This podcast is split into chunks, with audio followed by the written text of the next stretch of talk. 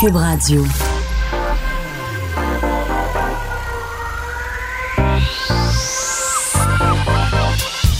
Même l'été, le midi, faut rester informé. de 11 à 13 avec Vincent Dessureau et Joanny Gontier. Cube Radio. Bon jeudi. Salut Joanie. Salut Vincent. Ça va bien? Ça va vite. Écoute, je suis en train de placer mes Ben, c'est papiers. J'ai oublié qu'on allait en ondes si rapidement. comme euh, tranquille, en train de préparer nos trucs. Mais c'est l'été, hein? C'est Oui. l'été pour, pour tout le monde, surtout euh, par une, euh, une si belle journée. En fait, c'est sûr qu'on atteint le niveau où ça devient un petit peu moins beau dans la mesure où il fait chaud, euh, pas mal. Euh, D'ailleurs, à Montréal, c'est déjà 28, quoique un peu plus, euh, un peu plus nuageux. Je vois qu'à Québec, c'est davantage du soleil avec euh, 24, Trois-Rivières 26. Euh, je regarde ça dans le coin de Rivière-du-Loup, 23. La température assez confortable partout. Que c'est à Montréal où c'est le plus nuageux. Et ça restera quand même euh, beau dans les, euh, dans les prochains jours. Euh, D'ailleurs, on va parler de, de- de chaleur dans les prochains instants. Mais juste avant, on- le festival d'été commence dans quelques heures à Québec. Euh, on vous a entendu peut-être les spectacles à venir dans les dernières minutes avec Véronique. Et bon, double excitation par rapport au festival d'été, c'est qu'on y sera, Cube Radio. On y sera, nous, la semaine prochaine, en direct de Québec, en direct de Grande Allée, euh, à l'hôtel Château-Laurier. Donc, sur le bord, pour ceux qui connaissent, il y a le, le Saint-Hubert. euh, sur Grand... On est juste à côté, on va être installé là. Et euh, moi, j'ai bien hâte. Étais-tu déjà allé au festival d'été? Jamais. Ben, c'est ça que. Parce que moi, je suis très excité. Hier, j'ai parlé aux, aux gens du Journal de, de- de Québec par rapport à notre visite. Et je disais, j'ai hâte d'amener ma co-animatrice, Joanie, vivre le, le FEQ parce que c'est, selon moi, le plus beau festival de musique au monde. Je les ai pas toutes faites, là. On s'entend, mais euh, c'est quelque chose. Ma soeur jumelle habite euh, dans le coin, puis elle est déjà allée, elle m'en parle constamment, mais non, j'ai jamais pu vivre cette, cette ambiance-là, cette frénésie. Je sais que c'est très, très populaire. Je sais que l'été là-bas, c'est- spectaculaire quand, dès que le festival s'installe. Alors, j'ai vraiment hâte Et- de voir. euh, Tu sais, c'est vraiment une programmation de calibre mondial depuis des années au, au Festival d'été de Québec. Et euh, assurément, ce matin, j'imaginais les, gens du festival qui ne devaient pas en croire leurs yeux parce que on sait que là, à l'ouverture du, Festival d'été de Québec, cette année, c'est Corey Art. Et si vous avez vu les panneaux de publicité, euh, c'était juste des petits points au départ parce qu'on s'entend que c'est un show qui. Ça arrive des fois qu'on lance la programmation puis on a encore des shows à ficeler. Et euh, finalement, on a annoncé Corey Art de façon assez récemment. On comprend que c'est pas le plan A, là. C'est pas le plan B, c'est pas le plan C. Je sais même pas s'il y a assez de lettres pour se rendre à Corey Art pour ouvrir le Festival d'été de Québec. Mais euh, non, mais faut, faut quand même être, faut quand même être franc. Euh, mais On le salue. mais on le salue, non, mais ce que je veux dire, il était au, euh, à Québec, même au centre Vidéotron, il n'y a pas très longtemps. Et assurément, par une belle soirée d'été, c'est sûr que être à Québec ce soir, j'irai. Ça va fonctionner Ça va pareil, être peu importe. euh, années 80, ça va être bon, ça va être super. Ce que je dis, c'est que c'est pas. euh, je, veux dire, je comprends que dans la liste, le Festival d'été de Québec, festival de calibre mondial, tu regardes, tu dis, OK, bon, il y a les Stones, il y a euh, YouTube, puis là, après ça, tu. Lady tu- Gaga ou quelqu'un. ouais, de- les euh, bon et euh, Coldplay, puis après ça tu descends. Là. Je comprends que Corey Hart, on s- s'entend, c'est pas dans le Ah, premier ouais. top.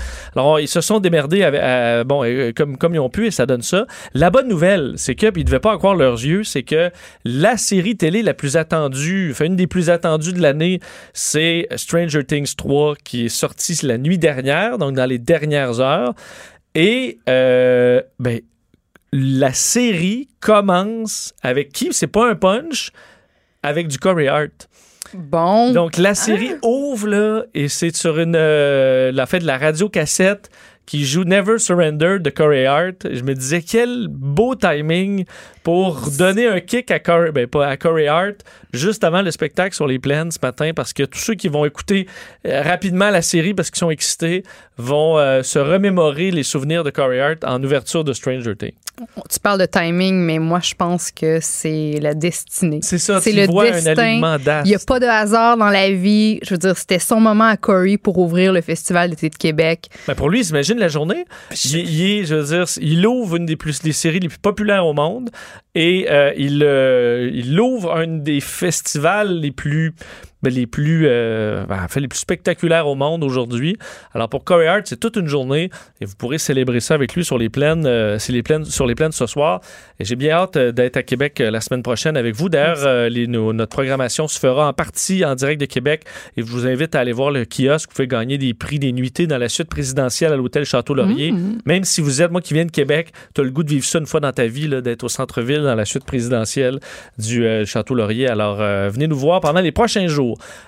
Euh, vague de chaleur, on Oui. en parlait, euh, Joanie, parce que tu en as fait là, des couvertures de vagues de chaleur. L'été dernier, ça a été, euh, ça a été particulièrement intense. Et on sait, on rappelle toujours bon, les consignes de base, s'hydrater et compagnie. Mais le danger physique est, quand même réel. Ben, parce qu'on est là, on est assez alarmant. On, on rappelle aux gens qu'il faut trouver de l'ombre, qu'il faut boire de l'eau, qu'il faut trouver un espace avec de l'air climatique. Fait qu'on parle toujours des précautions à prendre. On, on parle de ce fameux danger, mais pourquoi c'est nocif? Pourquoi ça peut poser problème? Une chaleur extrême, l'humidité. Alors, j'avais envie ce matin de, vous en glisser un petit mot, là, de vous parler du stress thermique. En fait, le stress thermique, c'est l'incapacité du corps humain à maintenir une température normale. Ça arrive, entre autres, quand il y a beaucoup de chaleur, quand il y a beaucoup d'humidité. Et là, si l'air autour de nous est plus chaude que, notre peau, le sang qui est très près de la surface du corps peut pas perdre sa chaleur. Et si l'humidité est élevée, ben là, le corps va continuer à transpirer des liquides qui contiennent, entre autres, des électrolytes. Alors ça, c'est une mauvaise chose.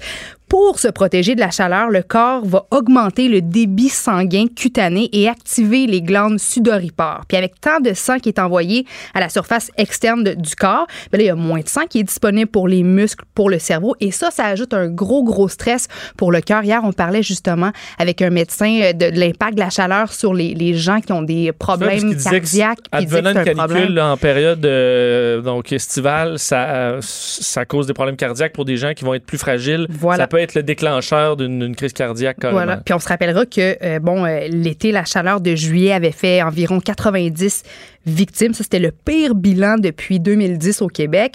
Et selon le magazine Protégez-vous, les périodes de canicule devraient tripler d'ici 2050. Alors oui, c'est bien beau de, de vous dire quoi faire, mais pourquoi est-ce qu'on doit faire ça? Pourquoi est-ce que c'est important qu'on trouve des moments dans notre journée pour, pour aider notre corps à, se, à évacuer la chaleur, pour l'aider à se refroidir? Ben voilà, c'est parce que Bon. parce, parce qu'on peut... euh, on met de la- de- du stress sur notre cœur, notre, notre cerveau, Donc, nos tu organes. comprends pourquoi que je te dis d'acheter un, une air, Oui, un air oui. Ah, Hier, c'était difficile, là, justement. un cadeau. Euh. Ben, ben, écoute, je je je t'empêche dans ta chambre la Mais là, nuit hier, c'était pire, 30. 30, puis euh, j'ai pris une petite marche avec mes chiens. On a des jeux d'eau pas trop loin de la maison. Puis là, j'essayais de, de- l'un après l'autre de, de les mouiller dans l'espèce de petit jet de, de brume. là. Finalement, c'est juste moi qui a, qui a été détrempé. Mais après ça, ma deuxième solution, j'ai branché la hose après mon, mon robinet euh, dans ma cuisine. Puis j'ai- décidé de hoser mes, mes chiens, de, de détremper, des mouiller. C'est pas très avec, bon pour le euh, bois franc, ça me semble. ben non, mais euh, c'était sur la Ah, terrasse dehors. C'est que j'ai ok, pas, que j'ai pas de, de robinet extérieur. Fait que là, j'écoute toute la patente là, hier. là. C'était compliqué brancher la hausse là, après mon robinet, ouvrir la fenêtre, déplacer les fleurs, les. Ouais. les- C'est compliqué. Je suis d'accord qu'une petite air clim le rendu Ouais, là. là, pour euh, une pièce, que moi j'ai fermé ma chambre, je suis allé au feu d'artifice hier, il faisait 19 en revenant dans ma chambre. C'était trop frais un peu, j'ai dû utiliser une petite couverture Oh, pauvre, pauvre de toi. Mais hein. voilà.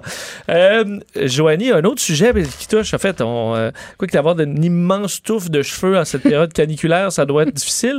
Mais euh, en Californie, changement de réglementation concernant les coupes de cheveux, euh, ben, disons, distinctives. Exactement. Ben, la Californie devient le premier État américain euh, à interdire la discrimination raciale fondée sur les cheveux. C'est euh, une loi qui va rentrer officiellement en vigueur le 1er euh, janvier prochain. Et cette loi-là, finalement, va venir autoriser le port de la coupe afro, les tresses ou les dreadlocks à l'école et sur le lieu du travail. Parce que je sais pas si tu te rappelles, mais en décembre 2018, il y a une, une vidéo qui est devenue très virale où on, voyait dans le fond un étudiant du New Jersey qui se faisait couper les cheveux, qui se faisait couper les dreadlocks en pleine compétition de lutte parce qu'un arbitre lui avait dit écoute mon chum c'est ça ou sinon tu déclares forfait.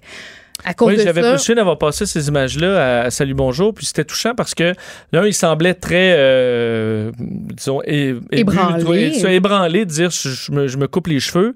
Euh, et euh, il le faisait pour son équipe parce que sinon, son équipe allait disqualifier. Il l'a fait.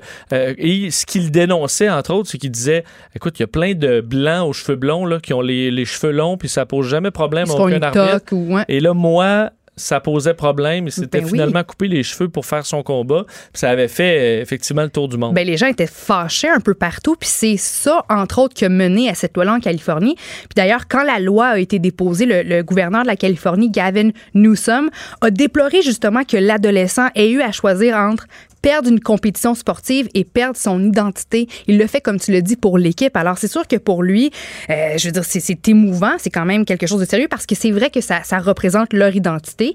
Puis le gouverneur a même ajouté que euh, les cheveux, ça reste une, une cause répandue de discrimination raciale avec des conséquences économiques et sanitaires graves, spécialement pour les individus noirs. Alors, euh, ces motifs-là ne pourront plus être la cause d'un refus d'emploi, de logement, ben, pas plus que le sexe, la religion ou euh, l'origine euh, ethnique. Alors voilà une nouvelle loi en Californie à ce niveau-là. Dossier euh, réglé. Dossier réglé. C'est une, c'est une bonne chose. Parlant de, ben, en fait, de dossiers qui, qui évoluent, je vais revenir sur une nouvelle de, euh, d'il y a deux jours concernant euh, les réseaux sociaux, un domaine qu'on, bon, qu'on, qu'on suit quand même de près, avec le, bon, entre autres, le dossier des remèdes bidons, des régimes bidons, en fait, de tout ce qui est bidon sur les, sur les réseaux sociaux, parce que Facebook et YouTube ont annoncé mardi qu'ils allaient travailler euh, à limiter la propagation de certains remèdes miracles.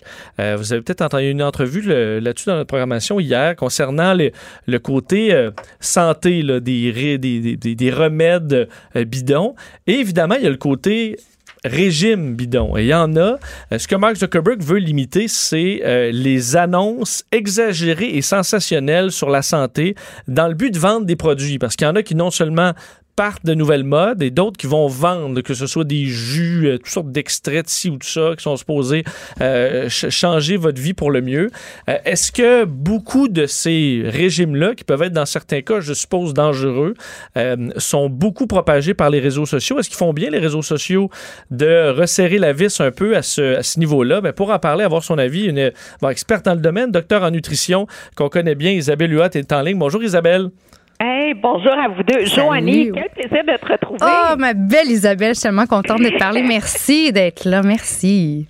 Bon, ben là, c'est en terrain connu avec vous deux, mais excellente nouvelle parce que il y a tellement, tellement de régimes qui promettent n'importe quoi comme des pertes supérieures à tu sais quand on voit un régime là qui promet une perte de poids supérieure à deux livres par semaine ou qui vend des produits un marketing qui va jouer sur les cordes sensibles euh, que ce soit la peur du cancer ou la peur de prendre du poids euh, je pense que c'est très très bien qu'on mette des limites là par rapport à ça. Puis il y en a plein de régimes farfelus qui circulent actuellement dont la cure de, de céleri là Bon, est-ce que, ben, euh, attaquons ce, ce dossier-là en premier. Ça semble être un des cas les plus, euh, en fait, qui circule le plus présentement, au point où on l'a vu, les céleris sont à des prix de fou dans les épiceries. On importe Ouais. des céleris maintenant euh, d'Europe, ce qu'on faisait pas avant. D'un, ce qui est vraiment pas très vert, d'amener un, un légume fait à 99% d'eau euh, par avion euh, de l'Europe.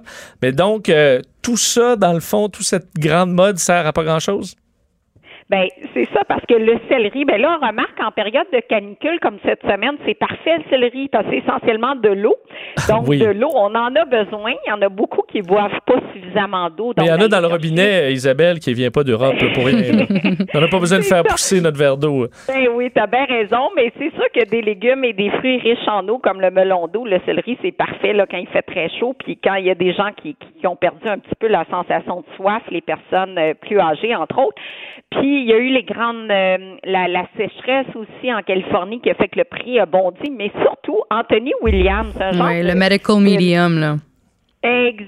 Un médium médical qui lui dit que ça guérit. Ça, faut être sceptique. Mais attends, mais juste parce que Jo- Jo- Joanie semble connaître le médium médical. Moi, vous me, moi, j'ai aucune Joanie idée de quoi vous parlez. au courant de tout ce qui se passe. Mais c'est ça. Mais, Ben, en fait, mais qu'est-ce que c'est le un, médium C'est un médical? espèce de gourou, un gars qui n'a pas de formation en nutrition, mais qui, hein. depuis l'âge de 4 ans, parle à un esprit qu'il appelle Spirit. OK? Puis il vend des livres, euh, comment euh, guérir son foie, comment euh, manger pour être en santé, etc. Puis il a un compte Instagram qui est suivi par euh, 1,4 million de, de personnes.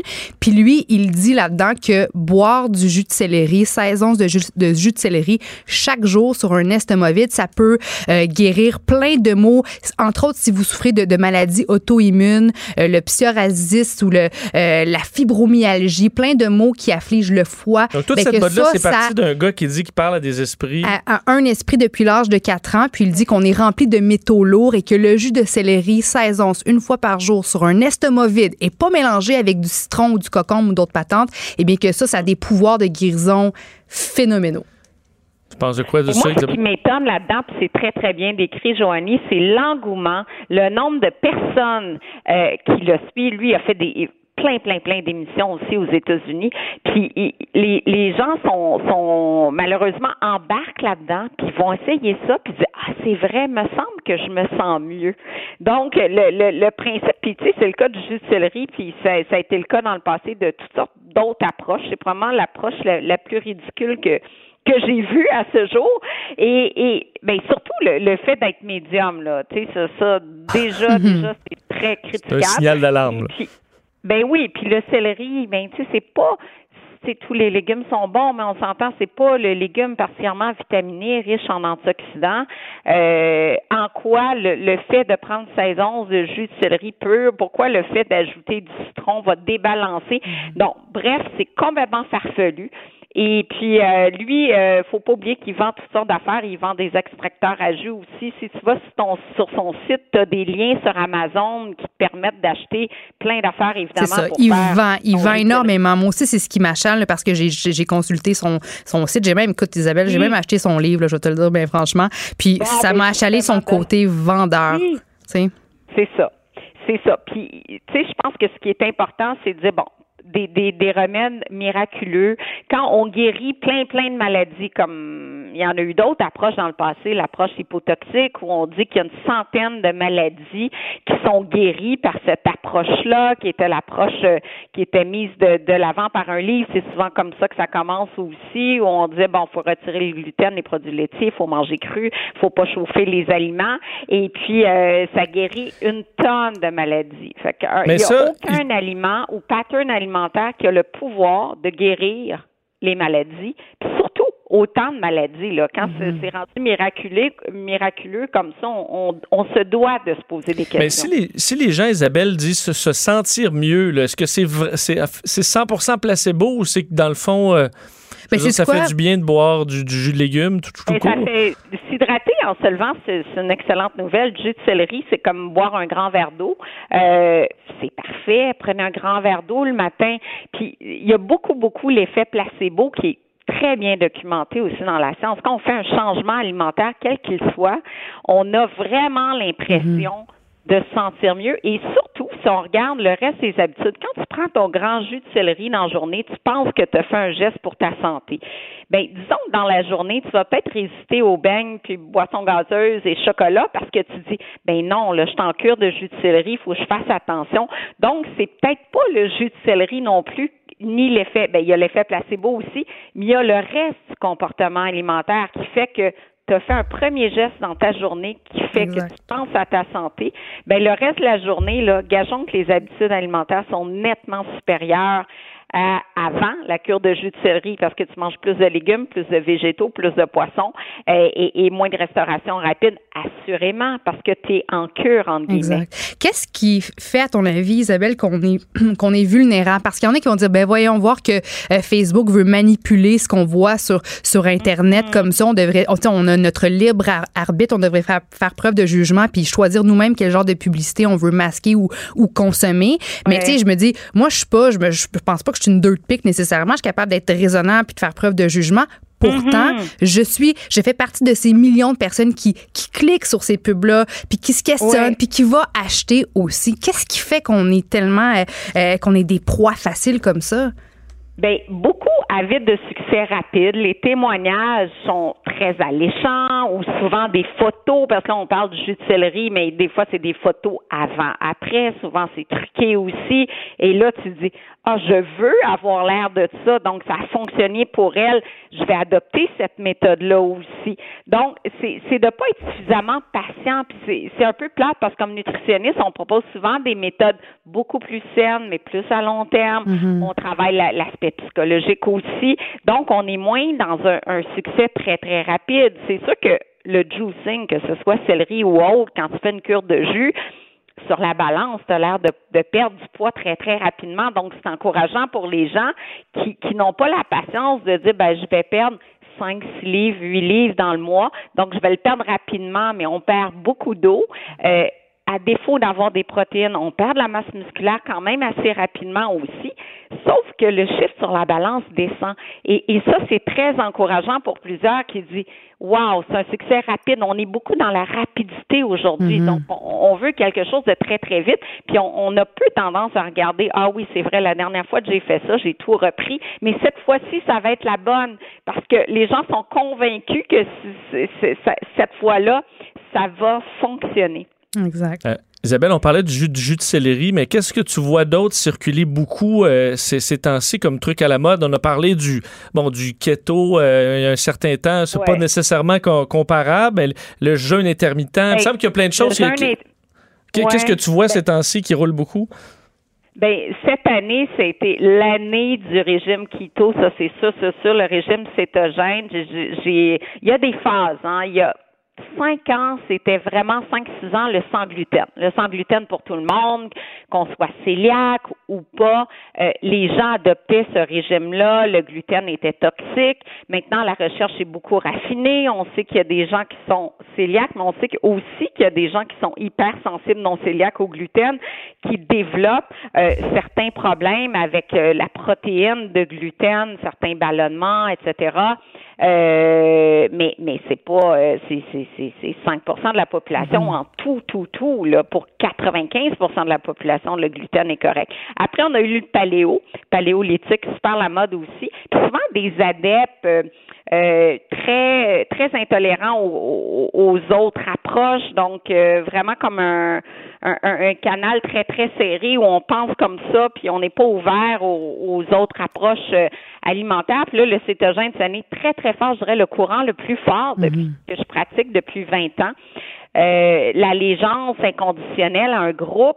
Euh, encore, bon, il y a des, des kétos modérés, mais, mais des gens là euh, très, très, très infle- inflexibles aussi dans cette approche-là.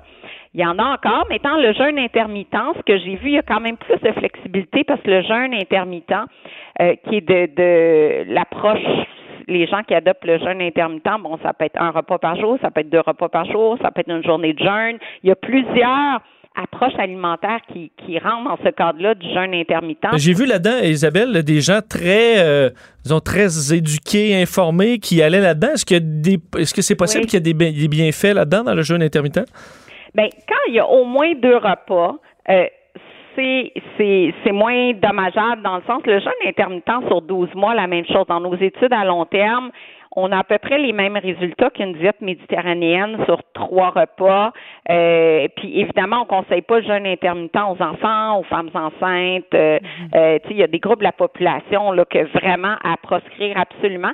Il y a des gens qui, qui nous disent dans nos cliniques, regarde, moi je me sens bien, j'ai jamais eu faim le matin, je me sens bien avec cette approche-là. Si on a deux repas, une collation l'après-midi, on, arrive quand même à rencontrer nos besoins nutritifs. Mais c'est sûr que la personne qui va prendre un seul repas par jour, c'est plus difficile d'atteindre les besoins en fer, en folate, en calcium, en vitamine D avec un seul repas. On n'y arrive pas tout simplement. Mais à deux repas, maintenant, on va beaucoup, beaucoup personnaliser notre approche en nutrition, en clinique, puis on essaie de s'adapter aux, aux horaires des gens, bien sûr, mais aussi aux besoins spécifiques. Euh, donc, euh, quelques clients qui nous arrivent, qui font ça, qui se sentent bien, ben, on va s'assurer qu'ils rencontrent leurs besoins, puis au moins ils sont suivis par un professionnel de la santé. Euh, je ne dis pas que c'est la meilleure approche, mais elle est définitivement mieux que le régime cétogène. Là. Bon, et euh, justement, en, en terminant, Isabelle, parce qu'en fin de semaine, je vais à la pêche avec des amis. C'est moi qui s'occupe de la bouffe pendant deux jours. Et je dois faire de la nourriture pour, euh, fait pour les deux amis, qui un est keto, l'autre végétarien.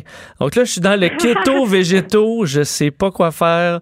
Est-ce que j'ai une option? Et- Euh, parce que là, je sais pas quoi faire. Ben là, le keto le matin, c'est le café avec le beurre et le beurre de coco. Là. Le bulletproof, là, le café bulletproof. Beurre de coco, café au beurre de coco, ça, je correct. Mais sinon, du poisson puis des légumes, des, ça prend des, des, des, Des légumes verts parce que c'est à peu près tout ce qui est permis dans le régime euh, cétogène. Mais le végétarien, j'espère qu'il mange du poisson aussi. Ça se peut, là, exceptionnellement pour la pêche, là, vu que c'est frais. Poisson, là, parce Pêcher dans la nature, là, c'est- ça va sûrement passer. En tout cas, je vais t'en donner des nouvelles, Isabelle. Merci beaucoup de nous avoir parlé Merci aujourd'hui. Isabelle. OK. Salut. Merci à vous deux. Isabelle. Huot, sur, euh, enfin, docteur en nutrition, sur ses, ses modes, euh, mais- disons, nutritifs. Petite question pour toi. À quel point est-ce que, ben, à ton avis, à toi, là, à quel point est-ce qu'on a le droit ou est-ce que Mark Zuckerberg bah, de- devrait continuer à manipuler ce qu'on, même si c'est bidon, même si on, on vient, euh, on, on touche au, au thème de la santé, à quel point est-ce qu'on devrait, tu sais, on vit dans une société Ouais, c'est une de très- liberté. c'est vraiment là. une très bonne question. C'est le débat euh, fondamental, je pense, là-dedans. Est-ce que on doit filtrer ce qui se trouve sur les réseaux sociaux? À quel point il y a une ligne qu'on va pas franchir sur le fait que cette liberté-là qu'on a là est, est positive? Puis est-ce qu'on risque d'écarter des fois un régime qui pourrait être utile, mais parce qu'on dit ah non, ça rentre pas dans notre traditionnel euh, trois repas par jour et des collations. Je suis un peu d'accord, mais en même temps, j'ai l'impression. Ce qui touche, puis là où je suis d'accord avec Mark Zuckerberg, c'est qu'il dit ce qui veut vendre des produits. Puis ça, c'est vrai que veut, veut pas, faut protéger un peu les gens qu'on. On est un peu niaiseux, là. Des fois, on est vulnérable sur un paquet de fausses promesses. Puis la- le passé nous a prouvé qu'on est un peu nono collectivement. Surtout quand, se quand on parle de santé puis d'apparence physique aussi, on est sensible On perd notre côté rationnel bien souvent. Mm. Euh, avant de passer à la pause, nouvelle de dernière heure, on s'était attendu, mais sachez que le fédéral annonce euh, qu'il octroie 1,3 milliard de dollars au projet de prolongement de la ligne bleue du métro de Montréal vers Anjou. Alors, c'est confirmé. Euh, ministre délégué au transport, ministre responsable de la métropole et de la région de Montréal euh, souligne donc ces, investissements par le gouvernement fédéral pour le projet euh, de prolongement de la ligne bleue. On a un extrait d'ailleurs du premier ministre euh, Justin Trudeau à ce sujet. On peut l'écouter. En avril 2018, les trois ordres de gouvernement ont uni leurs forces pour préparer le terrain pour éventuellement prolonger la ligne bleue du métro de Montréal. Et aujourd'hui, on dévoile les prochaines étapes du projet. Ce matin, je suis heureux d'annoncer que le gouvernement fédéral investira 1,3 milliard de dollars pour faire de cette nouvelle ligne bleue une réalité.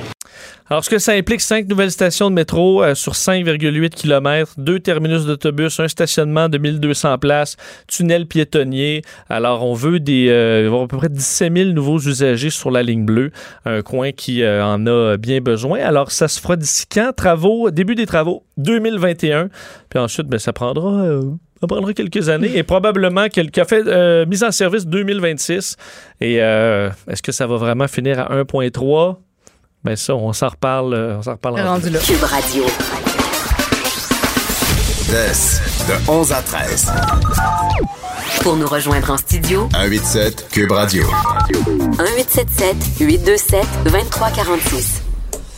Euh, on le disait tantôt, ben, on parle musique avec Stéphane Plante. Salut Stéphane. Salut. Euh, je sais que le Festival d'été de Québec commence euh, ce soir. Je sais pas si t'as entendu, je parlais de Corey Hart que Oui, oui. son Stranger Things commence avec du Corey Hart, la nouvelle série, euh, la saison 3 qui, euh, qui, qui, qui- fait que le dire qu'il a ouvert ses portes, c'est pas comme c'est pas ça qu'on dit, mais qui est maintenant télé, di- diffusable, écoutable sur euh, Netflix. Et euh, pour la journée de Corey Hart au Québec, c'est là que ça a commencé. Alors Wow. un bon timing pour Grosse année pour pour Corey. Corey Hart. Pour le Ouais, on s'entend que c'est rare que Corey Hart a du grand nouveau là, Oh, à oui. l'international. Puis C'est arrivé la journée du show de Québec, alors on va. Hey, ça, Mais ça comme ça, il disait bon timing pour le, le, 30, le, le 32e choix du Festival de Québec. Qu'ils sont, euh, ils devaient être contents ce matin quand ils ont, ils ont vu ça au festival. Ben, certainement. Euh, on parle des nouveautés, euh, des nouveautés de la semaine. Il y en a quand même euh, des, euh, en fait, des, des intéressantes. En commençant par les Black Keys. Les Black Keys, parce qu'on on le verra avec l'été, des fois, c'est plus slow là, pour les nouveautés. Il y en a moins, mais Black Keys, on les attendait parce que le premier extrait était déjà sorti en mars. Ce qui revenait, on disait, ouais, ça sonne Black Keys, puis le reste de l'album aussi, mais c'est pas un reproche. Sonner Black Keys, c'est déjà quand même sonné très bien. Ouais. Euh, bon, on va écouter un extrait, justement, euh, la pièce Go, qui est le dernier clip, dernier extrait sorti.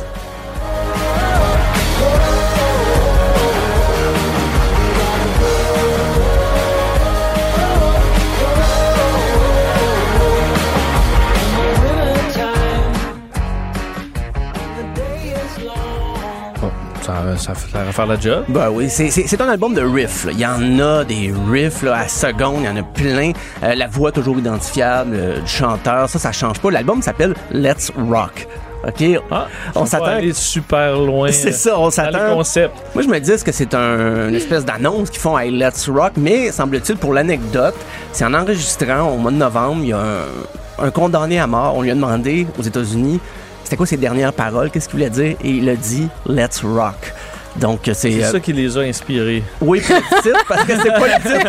c'est pas le titre le chanson. jugement dans la voix de C'est donc. euh, Comment? Ben. Visiblement, il est pas impressionné.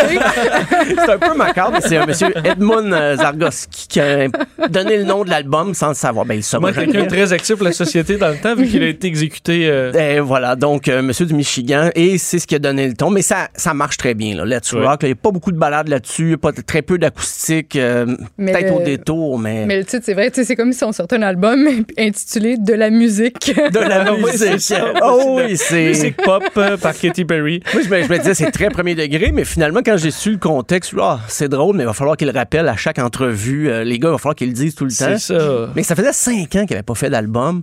On les attendait. Les gars, semble-t-il, même professionnellement et personnellement, ils ont pris leur distance sans se chicaner. C'est juste que des fois, travailler tout le temps avec quelqu'un pendant cinq ans, c'est des, de des workaholics. Vraiment, ils, passent leur journée en studio.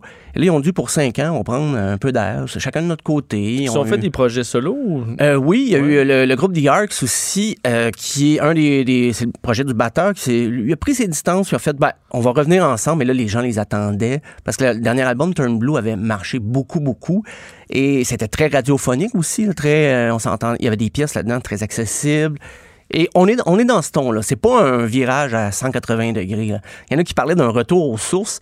Mais moi, j'ai pas de mémoire d'un album des Black Keys qui était si loin de leurs sources. Là. Fait que là, ça a toujours- ils ont toujours été dans leur Dans source. source. dans le blues garage, euh, ils ont pas. Des fois, c'est un peu élevé. Je veux dire, le, le guitariste, c'est ça. C'est un album de riff. Il y a beaucoup, beaucoup de progression d'accords là, que on- tout de suite on le sait avec les Black Keys. On n'a pas besoin de se réinventer à chaque album non plus si ça fait la job. Non, ben c'est ça. Eux autres, puis je pense qu'ils ont pas voulu. euh, ils ont ils ont repris là où ils avaient laissé il y a cinq ans. Donc, il y a peut-être pas autant de chansons qui vont jouer à la radio, mais il y a quand même déjà trois extraits pour l'album qui est sorti la semaine dernière. Euh, c'est dans le minimalisme, là, mais efficace, avec des, gros sons bruts et sales. On, euh, on réussit encore aujourd'hui à sortir du nouveau stock sur Incroyable. Woodstock, Ouais. l'original. Pour les 50 ans cette année, pour euh, d'ailleurs, le- le- on ne sait pas si ça va avoir lieu finalement, c'est le 14, 15, 16 août, là, il va y avoir un 50e, mais là, les partenaires financiers se sont désistés. La ville n'a pas accordé de permis encore, là, donc on va sortir une compilation, une autre. Il y a en tout et partout, là, il y a 38 CD là-dessus. Parce que c'est tout- toutes les shows de la fin de semaine, toutes les, toutes les performances, les prestations, sauf quelques exceptions parce que légalement, ils ont pu savoir les droits. Mais est-ce que les Et- gens, mettons, qui n'ont pas réécouté ça depuis 50 ans, c'est devenu mythique, mais mettons, tu réécoutes ça directement comme ça, là, ça se peut-tu que tu sois un petit peu déçu? Ben, Vraiment, ça sonnait peut-être il y a pas tout qui sonnait de façon géniale. ouais. Surtout si tu Ouais. réécoutes ça à jeun, là, sans Oui, aucune substance dans ton substance sang. sans le, le- le style de l'époque. déçu? Ben, c'est ça. Puis moi, moi j'avoue que j'ai pas euh, réécouté euh, les 38 CD. là. En fait, j'en ai réécouté plusieurs parce qu'il y a des extraits là-dessus, c'est des classiques. là. Il y a des choses qu'on a entendues Ça, Il y a des moments qui, qui ont collé, mais les 38 CD, des bouts Ben, que tu peux avancé euh, fast Tu forward. oui, oui, parce que aussi, euh, la semaine, je dors des fois aussi. Ouais, je suis princesse comme ça. Euh, mais il y, a- il y a quand même une version avec 10 CD, 5 vinyles. On veut vraiment presser le citron. là. On veut faire de l'argent avec Woodstock sur la nostalgie. L'époque carbure à la nostalgie. Donc, euh, mais ce qui est intéressant, c'est je pense, c'est plus le livre qui accompagne. Ils vendent une grosse encyclopédie avec des images qui avaient jamais été publiées, des images inédites. Donc, c'est peut-être là l'intérêt, mais on peut quand même écouter un, des extraits classiques de CCR qui joue Bad Moon Rising dans le temps de Woodstock.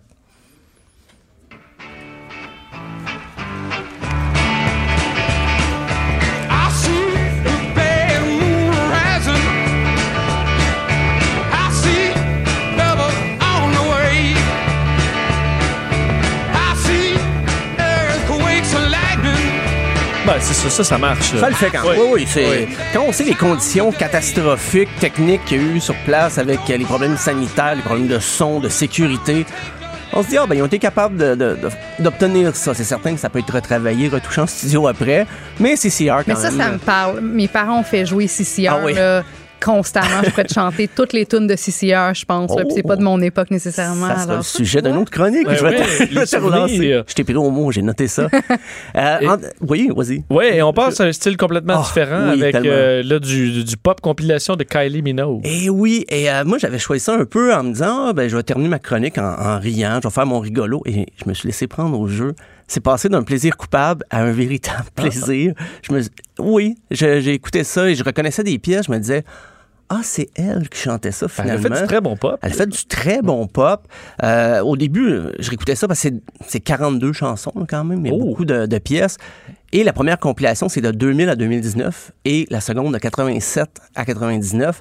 Puis au début, je me sentais comme d'un 5 à 7. Des fois, là, ça, ça, ça sonnait vraiment- Bon, on peut écouter là, la, la première chanson qui est un classique de Madame Minogue. C'est Can't Get You Out of My Head.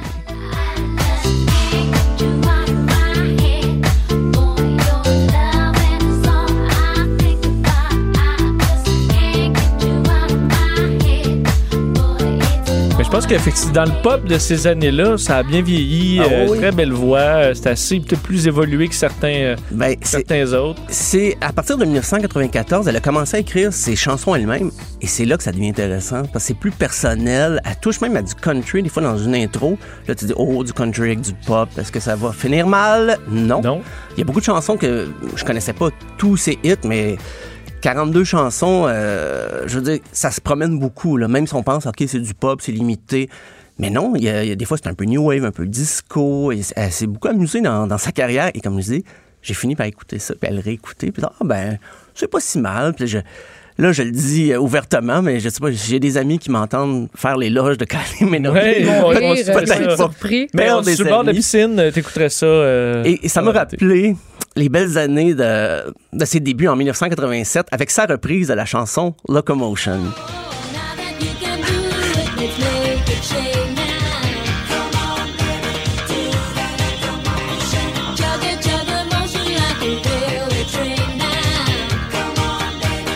Ça rappelle qu'elle a couvert quand même longtemps. Et oui, Ça, j'écouterais moins ça. Ouais. ça, ça nous ramène un peu Debbie Gibson ou euh, Tiffany, ces chanteuses euh, la fin des années 80. Mais euh, on s'amuse bien, on écoute ça, puis euh, voilà, c'est un plaisir à vous. ben, Stéphane, merci. On s'est promené dans des styles vraiment différents. Tout à C'est ça qui est le fun. On se reparle demain. Demain, On se laisse Ouais. là-dessus.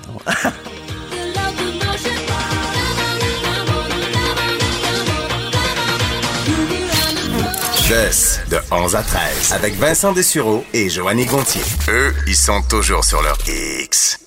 Dans l'actualité, hier, vous avez peut-être vu euh, cette euh, ben, explosion, je sais pas si on peut appeler, enfin, cette éruption volcanique euh, sur l'île volcanique de Stromboli, dans l'archipel italien des éoliennes, c'est au nord de la Sicile. Il faut dire que ce volcan, Stromboli, bon, on l'apprend peut-être, c'est un des volcans les plus actifs d'Europe. Alors, visiblement, cette, cette éruption était peut-être pas une, une surprise totale, mais assurément, son ampleur semblé de, euh, effrayer plusieurs personnes hier dans ce secteur-là. Pour en parler, voir ce qui, ce qui peut advenir de ce, de ce volcan, est-ce qu'il y a des risques associés euh, au futur du, euh, du Stromboli? On en parle avec euh, une volcanologue, Dr Julie Roberge, professeure-chercheur à l'École polytechnique de Mexico. Dr Roberge, bonjour. Bonjour. Euh, donc, ce, ce volcan euh, qui entre en éruption euh, hier, c'est pas une, une surprise dans la mesure où c'est un volcan qui est actif depuis très longtemps. Oui, oui, oui, oui. C'est un, c'est un volcan actif c'est- qui est reconnu pour euh, ses, ses superbes éruptions stromboliennes. De là son nom, en fait. OK, quelle est une, euh, quelle est une, une éruption strombolienne?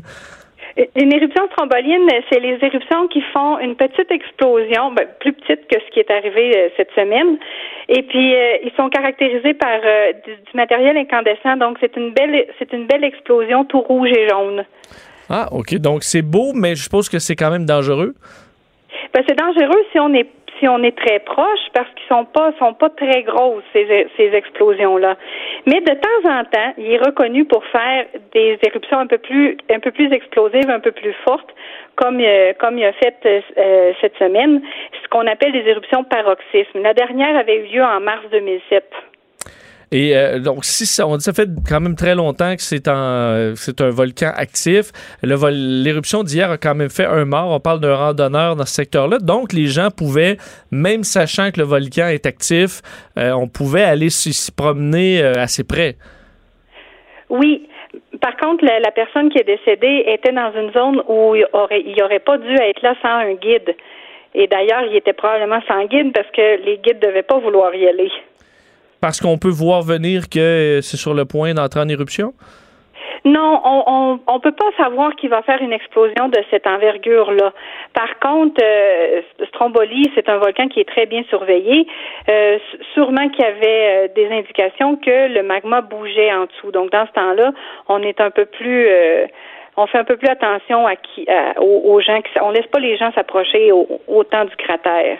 L'île volcanique de Stromboli compte environ 500 habitants. Euh, Je veux dire, à quel point est-ce que c'est dangereux pour eux? J'imagine quand il y a de l'activité, on les, on les sort euh, de l'île, mais je veux dire, est-ce que techniquement c'est c'est- c'est sécuritaire? Est-ce qu'on veut, est-ce qu'on devrait vouloir habiter sur une île volcanique? Mais ce qui arrive, c'est que les îles volcaniques, le sol volcanique est très riche, donc euh, c'est c'est c'est fertile. C'est bon pour euh, pour euh, comment on dit pour pour planter des trucs, pour faire euh, pour faire de l'agriculture. L'agriculture, en plein ça, pardon. pardon. Pas de problème. Euh, oui, donc c'est ça, c'est très bon pour l'agriculture, donc c'est pas rare que les gens s'installent euh, au pied d'un volcan. Est-ce que ce qu'on a vu hier, c'est ce qui peut arriver de plus gros au, au niveau de ce volcan-là, ou on est quand même à la merci d'une une explosion euh, catastrophique dans ce secteur-là? Non, c'est pas mal dans le plus gros qu'il peut faire. Ça, ça serait vraiment hors de l'ordinaire de faire plus gros que ça. C'est quand même pas un gros volcan, là. C'est quoi les signes quand on, on, on, on- on pense qu'une éruption un petit peu plus euh, costaud va avoir lieu? Quels sont les signes qui, qui peuvent alerter la population de ce côté-là? On ne sait jamais le, le style d'éruption et on ne sait jamais le, la force de l'éruption qui va arriver. Les signes qu'on a avant d'une éruption, c'est la quantité de gaz qui va sortir, quel type de gaz qui, vont, qui, qui sort du, du volcan, et surtout si s'il arrête de sortir des gaz quand que le, le- quand le cratère se, se bouche. Ou encore plus précis, c'est les types de tremblements de terre qu'on retrouve quand le magma bouge en dessous du volcan. Ça fait certains certains types de de signaux sur le, le sismomètre. Et euh, il y a des gens qui, il y a des volcanologues qui sont spécialistes là-dedans pour dire bon, mais ça c'est c'est du gaz qui bouge, ça c'est le magma qui bouge. Donc ça se peut que ça se peut qu'il nous arrive quelque chose dans les prochains jours. Est-ce que ça arrive Mais souvent, les tremblements de terre, pour, euh, de ce côté-là, là, sur l'île? Oui, mais on parle pas de tremblements de terre que tu peux sentir. Euh, à l'échelle Richter, c'est des tremblements de terre de un ou deux.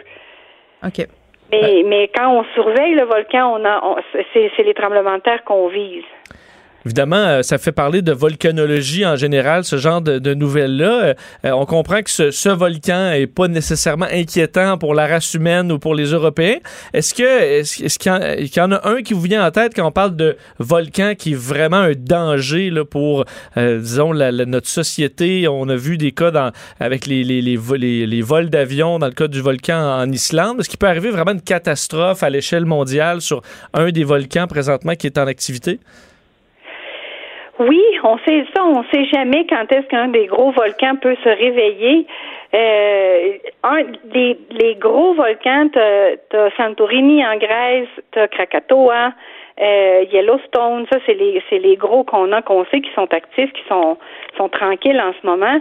Par contre, quand est-ce qu'ils vont se réveiller pour nous faire quelque chose de gros, ça on n'a aucune idée. On n'a vraiment aucune idée. Parce que le scénario, euh, je ne veux pas faire, nous faire peur, mais disons, pour s'imaginer le scénario catastrophe d'une des plus grandes explosions de volcans que vous pouvez, ou qui est possible, qu'est-ce que ça donnerait dans, dans, sur, sur- sur- sur notre planète? Pour la planète, une grosse, grosse éruption volcanique, ce que ça donne, c'est que ça va cacher le soleil. Ça va empêcher les rayons de soleil de rentrer, euh, de, de se rendre jusqu'à nous sur la Terre euh, pendant une bonne période de temps. On peut parler de jusqu'à un an ou peut-être plus qu'un an. Et ça, qu'est-ce que ça fait? C'est qu'on peut plus cultiver. Et puis on a puis c'est froid. Donc euh, c'est c'est le c'est les scénarios les plus gros qu'on peut avoir. Les, les scénarios qu'on voit à la télévision où ce que les dinosaures meurent tous en, en deux jours parce qu'il y a eu une éruption volcanique, ça ça existe pas ça. Et, et vous, ben, dans vos, dans vos euh, statistiques ou dans vos, vos recherches, quel est le pourcentage de, de, de, là, que ça puisse nous arriver euh, euh, au cours des, je sais pas moi, des 30 prochaines années, une grosse éruption comme ça? Est-ce que les risques sont élevés? Juste question qu'on se a- rassure un peu. En fait, c'est c'est une bonne question. Quand c'est des petits volcans, plus le volcan il est petit, plus il fait des explosions souvent. plus vol- le volcan est gros, faut que ça prend vraiment beaucoup de temps à accumuler la matière en dessous pour faire la grosse éruption. Donc ceux-là vont faire éruption vraiment pas souvent. Donc on n'a pas de on n'a pas de statistiques, on peut pas dire ah euh, euh, Yellowstone dans tant d'années a fait tant d'éruptions. On en a un certain un- un- on a les plus grosses euh, qui, qui datent jusqu'à un million d'années, mais c'est pas assez pour dire que c'est un cycle. OK. Donc, on- la mort nous guette toujours un peu. Peut-être pas la mort, mais mais oui, on est toujours. Ça peut toujours arriver qu'un volcan se réveille. Par contre, aujourd'hui, honnêtement, avec toutes les, euh, on, a- on est beaucoup de volcanologues, on a de plus en plus de bonnes techniques pour surveiller. Donc, si un des gros se réveille, euh, on le sait qu'il va se réveiller. Là. Ça sera, ça arrivera pas du jour au lendemain. Est-ce que vous sentez que, euh, bon, euh, on a l'impression à chaque fois qu'il y a un événement, euh, les- de plus en plus de gens veulent s'y rendre pour prendre des photos. Il y a l'effet réseaux sociaux, on va être là. Il y a eu le, le volcan, je me trompe pas, à Hawaï euh, dans, dans, dans les dernières années où on dirait qu'il y a de plus en plus de gens qui veulent voir de la lave puis qui veulent être là. Est-ce que, selon vous, ça pose, ça, ça pose problème, une curiosité à vouloir se rapprocher le plus possible des endroits dangereux ou inaccessibles euh, au point où ça peut faire des Oui, oui, oui, oui, définitivement. euh, On voit, on voit les images, euh, des superbes images de gens qui se, qui s'approchent. Euh, Il y en a une en particulier. C'est un volcan en Afrique où le, où la personne descend puis on voit la, la lave bouillir en arrière là. Euh, et oui, ça incite les gens à y aller. Ici, moi, je travaille sur le volcan Popocatépetl au Mexique, puis on a ce problème-là aussi. C'est un géant, le volcan Popocatépetl. C'est, c'est Mestrombali, là, deux, un par-dessus l'autre. C'est, c'est énorme. Et il y a des gens qui le montent jusqu'au, jusqu'au cratère. Et ce qui arrive là-dedans, moi, ce qui me fait beaucoup de peine, c'est que les gens, ben peut-être que ça te dérange pas, toi, de mourir sur, le- sur, le- sur le cratère, là, mais tu mets en vie la, la, tu mets en jeu la vie des gens qui vont aller, qui vont devoir aller te, te porter secours. Puis ça, ben c'est des pères de famille, puis c'est des, c'est, des gens avec un grand cœur qui vont risquer leur vie pour aller t'aider parce que toi, ça te dérangeait pas. Ça, moi, c'est ça qui me choque. On est mieux de regarder ça à la télévision euh, par des, des images prises par des experts comme vous. Oui, puis aussi, euh, en général, on dit tout le temps, vous pouvez aller jusqu'à tant de kilomètres, mais respectez ça, puis vous allez être capable d'avoir vos belles photos. Ben, c'est très clair. Docteur Robert, un gros merci de nous avoir parlé aujourd'hui. Merci. Ça me fait plaisir. Au revoir. Docteur Julie Roberge, volcanologue, professeur à l'École polytechnique de Mexico. Donc, surveille le volcan euh, Popocatépetl, un volcan euh, mythique et assez, qui semble de, de bonne taille également. Alors, euh, ben, écoute, ce sera pas la fin du monde avec Stromboli. C'est au moins, c'est rassurant là-dessus. Mais ça veut pas dire qu'il n'y en a pas un autre qui nous Voilà. attend. Mais c'est euh, très im- impressionnant, là, toute la question des volcans. Moi, ça me fascine. Surtout que tu vas avoir, tu parles à des astronomes, là, les autres vont dire, ah ben, on peut recevoir un météorite, un ast- astéroïde par la tête euh, puis on va tous mourir. Exact. Puis il peut exploser un volcan, on va tous mourir. Voilà. Alors il y a plein de façons, il faut profiter de chaque belle journée comme aujourd'hui pour vivre au maximum. Si bien dit, je suis Hein? d'accord. Avant que le, le ciel soit assombri euh, pendant Et la prochaine et année. qu'on meurt de froid. de et qu'on meurt de froid. Alors profitons-en de notre 30 degrés aujourd'hui. Vincent n'a pas choisi Joanie Gontier comme co-animatrice pour rien. Avec 28 000 abonnés Instagram, hey, ça fait 28 000 bonnes raisons d'écouter l'émission. De, de 11 à 13, avec Vincent Dessureau et Joanie Gontier. Cube Radio. Le buzz de Vincent Dessureau. Dans les, euh, dans les trucs un peu particuliers que j'ai pu lire aujourd'hui, je sais pas si tu as vu l'histoire concernant un euh, joueur de tennis qui, est, euh, qui doit payer une amende en raison de sa performance à Wimbledon. Euh, une histoire que j'ai trouvée particulière. Je pense pas que ce soit arrivé très souvent. L'Australien Bernard Tomic, ou Bernard Tomic, euh, a été, lui, éliminé en moins d'une heure au premier tour de Wimbledon. Bon, contre, alors qu'il jouait, là, lui, 96e mondial, s'est incliné en 58 minutes face à Joe, Wilfred Tsonga, qui est quand même un des, Un nom qu'on des- connaît. un des meilleurs. Euh, un match euh, très court. En fait, c'est le match le plus court des 15 dernières années de Wimbledon. Fait que, tu sais, il s'est fait rosser. Pas à peu près. pas à peu près. Euh, et le problème, c'est que selon l'arbitre, a toujours le juge arbitre qui est là sur sa grande chaise, lui juge que, Be- que le Bernard Tomic, euh, lors de son match, n'était pas à la hauteur des standards professionnels attendus. En gros, il. Il vient de le bâcher. c'est ouais, il T'es t'es pas bon pantoute, puis tu mérites pas ta place T'es pas bon, puis tu t'es pas forcé, alors tu dois payer euh, un- une amende du montant maximal, dans ce cas-là, qui est de 50 000 euros, C'est pas vrai. euh, ce qui représente le cachet pour lequel il était payé pour aller là. Alors, euh, on lui Ben, retire en quelque sorte son, son cachet en raison de la contre-performance, mais surtout parce que c'est pas juste le fait de, de perdre, ça arrive de perdre, mais tu tu- tu t'es battu comme t'as pu.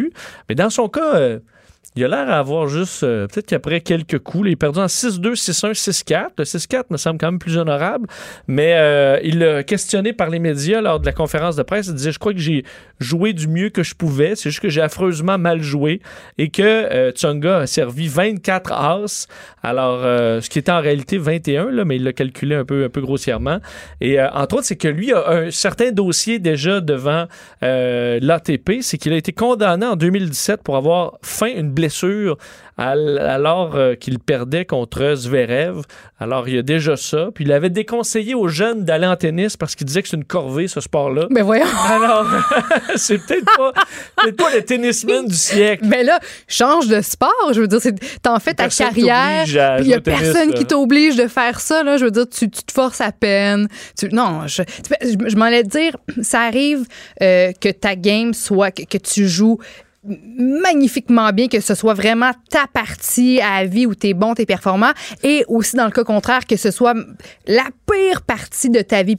Ça peut arriver, sauf que là, bon, si lui a déjà un vu que le précédent... défendre, puis là, ben, je, je- t'ai ben, perdu au fil. Il t'a oui, perdu, ben là, non, parce que là, si c'est lui, là, il y a des problèmes. Je veux dire, change de sport, puis t'es pas obligé de le faire, puis euh, tu fais une pas blessure. que tu pouvais euh, émettre une amende Moi non plus. à un joueur qui est juste Hey, tu te forces pas, mon, mon champion? Mais- 50 000 euros. Ah ouais, ici. Mais tu sais, je me dis, pour atteindre quand même le rang de 96e au monde, c'est quand même pas mal. Je me Ben, dis, bon. il y a quand même un talent naturel dans le tennis. Mais là, si t'aimes pas ça au point de, de mentir sur tes blessures, de même pas te forcer, puis là, quand, quand c'est rendu au point où ça te coûte de l'argent, pratiquer ta carrière, ton sport, là, c'est le signe. L'univers t'envoie des signaux, mon chum. Là. Ben, si dit, notre patron est passé tantôt en studio, s'il me dit Bon, là, tu me dois 200$ piastres aujourd'hui, amende parce que tu as été trop poche, ça se peut que je. je- j'essaie reconsidères. Chose. C'est vraiment trop mauvais.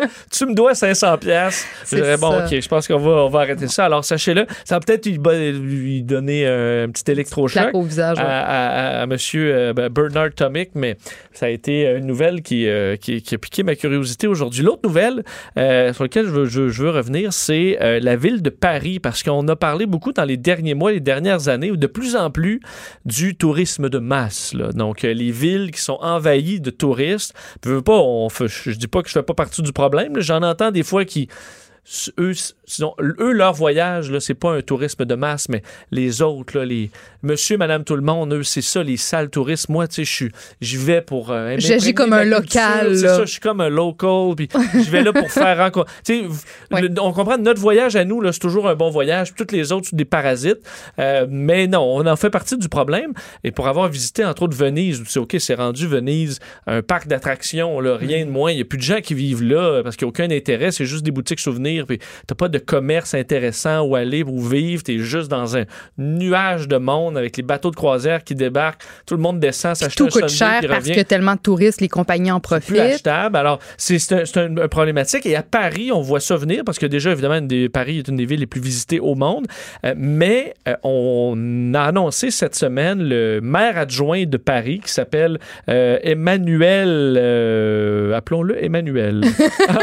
Je souviens plus Ça me va, ça me son-. Emmanuel Grégoire.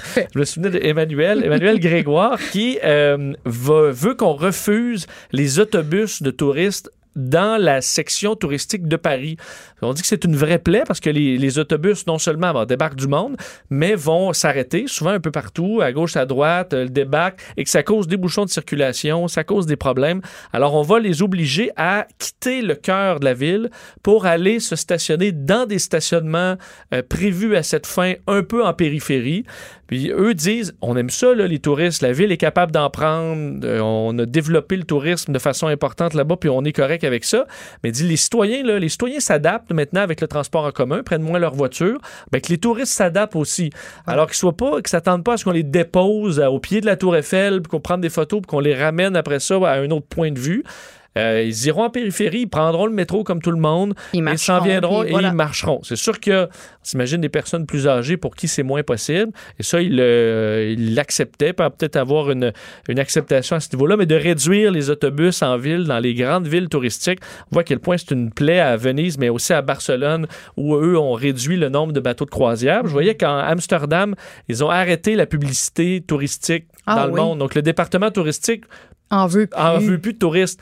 On a dit, on en a assez, on ferait plus de publicité parce qu'on veut pas plus de monde. Puis pourtant, c'est tellement quelque chose qui est mis de l'avant pour stimuler l'économie. Je veux dire, on, ça fait, on, on fait beaucoup d'argent avec le tourisme, donc euh, on, qu'on stoppe ça complètement, ça m'étonne. Ben, c'est que tu te rends compte, c'est un peu comme avoir, mettons, trois colocs chez vous. Là. Tu vas sauver de l'argent, sauf que, je veux À un dire, moment donné, le goût, euh, ouais. le robineux, là, euh, le gars, là, ton- qui, qui te laisse des canettes vides partout, puis tu te dis, ben, ok, je vais vivre avec moins. Et c'est un peu ce qui arrive. C'est que tu dis, à quoi bon faire de l'argent avec les touristes si ton centre-ville ne t'appartient plus? Mhm. C'est un peu ce qui appartient à ce qui, ce qui arrive à certains endroits. Puis tu perds le, le cachet. Une fois que tu n'as plus d'habitants dans ton centre-ville, ben, c'est quoi l'intérêt d'aller visiter ça? Alors, euh, c'est ce qu'on voit dans certaines villes. Puis il faudra prendre ça en, en amont avant que ça arrive. Question de dire, OK, touristes, il n'y a pas de problème. C'est bien, c'est super, mais faut doser. Le problème, c'est que ça risque de devenir une activité de plus en plus pour les riches parce que euh, tu te dis tant qu'à avoir des touristes, on va avoir ceux qui sont pleins aux as. Et là, ça, c'est le côté un peu, un peu dommage que, euh, écoute, il restera des auberges jeunesse puis des, euh, des Ben, c'est quoi, pour avoir euh, fait des auberges de jeunesse, je trouve que c'est c'est c'est dans ces endroits-là que tu en apprends le plus sur d'autres cultures parce que tu as des gens d'Australie, puis de l'Inde, la, la culture du non. pot aussi, oui. Tu manges des tartines au beurre d'arachide, tu fumes du pot, mais tu en apprends sur les autres cultures. Moi, c'est là où j'ai rencontré, c'est là que tu fais les plus belles rencontres, puis on n'a pas besoin de grand-chose. On voyage toujours avec trop, avec mille valises, puis tu sais, je veux dire, c'est le fun de rencontrer les, les gens d'un peu partout, puis de marcher, puis se promener, puis rencontrer les locaux. Moi, avec une salle de bain commune. une salle pas de bain commune. Il y, a, il y a une connexion qui se fait qui est profonde, Vincent. C'est ça, un lien qui pourra jamais s'enlever. Vincent Dessureau. Passionné d'actualité et d'aviation. Bon, il pilote pas seulement un avion, il pilote aussi une émission. Des, de 11 à 13. Cube Radio. Alors que c'est la fête des Américains, aujourd'hui, bonne fête d'ailleurs, si vous, à tous les gens de Washington qui nous écoutent. Fourth of July. Fourth of July. Alors, il y a beaucoup de feux d'artifice qui vont euh, se faire aller aux États-Unis, qui n'ont pas les mêmes règles. Moi qui aime beaucoup les feux d'artifice, euh, ils ont une liberté aux États-Unis d'acheter là, des euh, qu'on appelle des cakes. là. donc, euh, est beaucoup plus gros que ce qu'on a droit au Canada. Euh, ça fait des blessés de temps en temps, mais écoute, ça donne un, ça donne tout un spectacle. Ce qu'on n'a pas ici, à part qu'hier, j'étais au feu d'artifice euh, l'international des feux d'Auto-Québec et les Sud-Coréens ont fait un show incroyable. Oui. S'ils gagnent pas cette année, parce qu'il y en a qui ont fait, vont avoir fait tout un show. C'est intéressant de voir les gens, euh, les gens là-bas en profiter. Euh, et alors que c'est bon, le, le- le- le 4 juillet ici chez nous, c'est la pluie des dollars parce que on annonce plusieurs projets en même temps. Je vous ai euh, de- bon euh, rappelé dans les dernières minutes comme quoi le fédéral confirme euh, le 1,3 milliard de dollars pour le projet de prolongement de la ligne bleue du, métro de Montréal vers Anjou. Alors, ça a été confirmé par le premier ministre Justin Trudeau. Et dans les dernières minutes, on apprend que le gouvernement du Québec ajoute 47 millions de dollars au budget de la DPJ. Donc, on sait qu'on a beaucoup parlé de la direction de la protection de la jeunesse à la suite du, drame horrible la petite fille au, à Grande-Bay. Alors, probablement en lien avec tout ça, l'objectif de Lionel Carman, le ministre délégué de la Santé et des Services sociaux, étant de baisser la liste d'attente. Alors, euh, donner un peu d'air, un peu d'oxygène au réseau de la DPJ qui, euh, semble-t-il, en a bien besoin. Ce qui disait, entre autres, euh, dans un document obtenu par TVA Nouvelle, plusieurs intervenants sont déjà surchargés de dossiers présentement. Ils peuvent en avoir jusqu'à 28, 29 dans certains cas. C'est beaucoup trop pour s'occuper convenablement de nos jeunes. Les personnes embauchées pourront prendre des dossiers qui sont déjà atti- attitrés à des intervenantes présentement. Alors, il y aura des embauches, de l'argent neuf, euh, dans le but de, euh, de- d'alléger un peu les problèmes à la DPJ qui ont été clairement mis en lumière par euh, le drame à Grande-Bay. Alors, des bonnes nouvelles à ce niveau-là. Euh, Bon, là, euh, il y a de l'argent qui arrive, il y a de l'argent qui sort de nos poches euh, assez, euh, assez rapidement quand on va à la SAQ, vous le savez, alors que vous êtes peut-être allé vous chercher un petit rosé pour profiter de la belle journée euh, et de la période un peu caniculaire ou un petit cooler ou peu importe. Ben, L'été invite au 5 à 7, au breuvage euh, hein, Veux, veux pas. rafraîchissant. Mais on espère toujours en avoir pour notre argent, ou du moins euh, pas dépenser de façon, euh, disons, euh, inacceptable. Et vous avez peut-être vu ces chiffres euh, dévoilés aujourd'hui, euh, dans, entre autres dans le, Journal de Montréal, le Journal de Québec, comme quoi du vin en vrac, payé 84 cents est vendu jusqu'à 16 dollars à la SAQ pour une bouteille, des marges bénéficiaires qui sont énormes, Euh, des données publiées par l'Association américaine des économistes du vin, issues du site Comtrade, qui indique donc que les importateurs de vin en vrac font de très bonnes affaires chez nous. Alors, de ce que je comprends, on arrive avec le bateau rempli de vin qu'on va embouteiller chez nous. Et euh, dans ce transfert de propriété, il y a énormément d'argent qui va se faire. Euh, et, ben, est-ce que ça se, fait sur notre dos?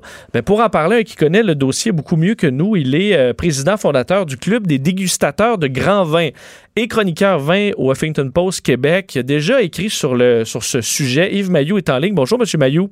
Bonjour, Vincent. Euh, donc, c'est- pas nouveau. Expliquez-nous le principe à la base du, du vin en vrac. là. Comment on explique la différence entre euh, comment on embouteille le vin en vrac versus la bouteille que nous, on achète, qui, on suppose, a été mise en bouteille chez, dans un vignoble, qui a cultivé son raisin avec amour, embouteillé ça, qui a envoyé la bouteille chez nous qu'on achète. C'est quoi les, les- ces deux mondes-là? Alors, le vin tel qu'on le connaît et que dans euh, la plupart de ceux qu'on achète à la SAQ, le producteur, qui est souvent représenté par une agence ici, mais disons, on va sauter cette étape-là, vend à la je te vends mon vin, 6 dollars la bouteille. La applique sa marge bénéficiaire pour les vins de cette catégorie-là. Il y a des taxes TPS, TVQ, taxes d'assises, toutes sortes de choses, et ça donne 16 dollars. Ça, c'est un vin standard. On, la le paye 6, puis elle le vend 16, donc elle se prend une marge d'à peu près 100, 115% Un vin porté en vrac, eh bien, c'est euh, une compagnie autorisée ici au Québec à embouteiller du vin. Il y en a trois, quatre gros joueurs. Alors, ils achètent d'un producteur. Euh, ça vient normalement en poche de plastique de 20 000 litres, soit un contenu d'à peu près 25 000 bouteilles. Et là, évidemment, vu que c'est en volume comme ça, c'est pas le même prix, euh, puis souvent aussi la qualité n'est pas exactement la même. Alors, on le paye en moyenne, comme tu dis, une valeur en bouteille de 84 sous la bouteille ou 1 dollar et 10 le litre. Un coût en bouteille, ça revient à 84 sous. Et l'embouteilleur euh, le conditionne. Qu'est-ce que ça veut dire? Eh bien, il euh, euh, vérifie si la qualité est correcte. Au besoin, on peut le corriger un petit peu. On peut l'assembler avec d'autres cépages du même pays. On se fait un, un mélange, quoi. On le met en bouteille, donc, et on le met une belle étiquette. On invente un nom, bon, euh, et on met le bouchon, évidemment. Et euh, ce 84 sous-là, moi, j'évalue, on- là, on va être très généreux, que ça nous revient à l'embouteilleur maximum 3 piastres le produit fini, là. OK, pour arriver à une bouteille avec l'étiquette payée, euh, tout Ouais, ça, là, le beau, ça, ouais, ça ouais. vous coûte 3, 3 dollars. Et évidemment, le seul acheteur autorisé du vin, c'est la SAQ, qui, elle, en achète majoritairement pour fournir les épiciers et dépanneurs. Eh bien, euh, monsieur l'embouteilleur dit, ben, je te le vends 6 piastres. OK? Donc, la SAQ fait le même profit, on va être honnête, sur ce vin-là que celle à racheter du vigneron directement à 6 piastres. Sauf qu'il y a un intermédiaire de plus avant, qui est l'embouteilleur, qui lui a passé de 3 à 6 dollars. Donc, c'est du 100% Et dans le domaine alimentaire, c'est vraiment Mais- énorme parce que quand tu as fait plus que 20-15% dans l'alimentation, là, tu es bien content. Alors, Mais- non- seulement- vraiment ceux qui font la manne le plus, là, je dirais, c'est c'est plutôt les embouteilleurs. Ben c'est ça, parce que je vois que là, euh, oui, il y a une différence à la marge de profit, mais pour nous, le consommateur, est-ce qu'on se retrouve avec deux vins? là, vous avez donné deux exemples euh, où ça arrive à une bouteille à 16 Ouais. mais il y en a une qui est pas mal moins bonne que l'autre. Bon, on va dire, euh, il y a des bons vins qui sont émostés en vrac. Le problème, c'est à cause qu'il y a un intermédiaire de plus, eh bien, on le paye sans doute plus cher que la valeur du vin qu'il y a dedans. Euh, c'est pas nécessairement de la piquette, ça veut pas dire que c'est pas bon, mais ton vin à 16 piastres, s'il aurait été acheté directement par la SAQ, mais il, serait peut-être en, bas de 10 piastres, là. C'est, ça l'affaire. C'est, euh, et le, le, le, le drame, si on peut dire, qui existe depuis des années et que la SAQ semble pas vouloir corriger, c'est que sur les 700 marques comme ça de vins qui sont faits, qui sont importés en vrac, il y en a une centaine qui sont vendues par la SQ sur ces tablettes. Et quand c'est en, bon, si tu achètes un vinier à 4 litres, tu te doutes bien, Vincent, que peut-être ça n'a pas été euh, embouteillé chez le producteur. Oui. Mais si tu achètes une bouteille de 750 millilitres, et puis c'est marqué euh, produit d'Italie, produit d'Australie, puis bon, euh, tu vas t'imaginer que ça a été embouteillé sur le lieu de production, tu la jettes. C'est pas nécessairement un mauvais vin, mais t'as tu connais pas la nature du produit. Tu peux pas décider si tu l'achètes vraiment en connaissance de cause. Et c'est, c'est cette manque de transparence-là que principalement, moi, je déplore beaucoup. J'ai écrit là-dessus en 2014 un billet dans l'Huffington Post Québec et sur mon blog, des vins de dépanneurs dans les SAQ, non pas pour dénigrer le produit, mais plutôt le manque de transparence. Euh, la SAQ a dit, mais les clients sont pas vraiment intéressés à le savoir. Je leur avais même fourni un logo désigné par une compagnie d'infographie. Je leur donnais gratuitement. Mettez ce petit collant-là sur la bouteille. Ouais. Importé en vrac, embouteillé au Québec. Non, rien à faire. Cinq ans plus tard, on est toujours dans la même euh, noirceur, si on peut dire, c'est la même euh, situation qui perdure. Des clients achètent des vins importés en vrac embouteillés ici sans le savoir. Ils peuvent être très bons, mais euh, pourquoi on ne laisserait pas le consommateur décider? C'est quoi la proportion de ces vins-là en vrac qui, sont vendus à la SAQ à comparer de ceux qui sont réellement en- embouteillés chez le fabricant? Exactement en pourcentage, je pourrais pas te dire. Je Mais est-ce qu'il y en a beaucoup? Parce que moi, ça- sait.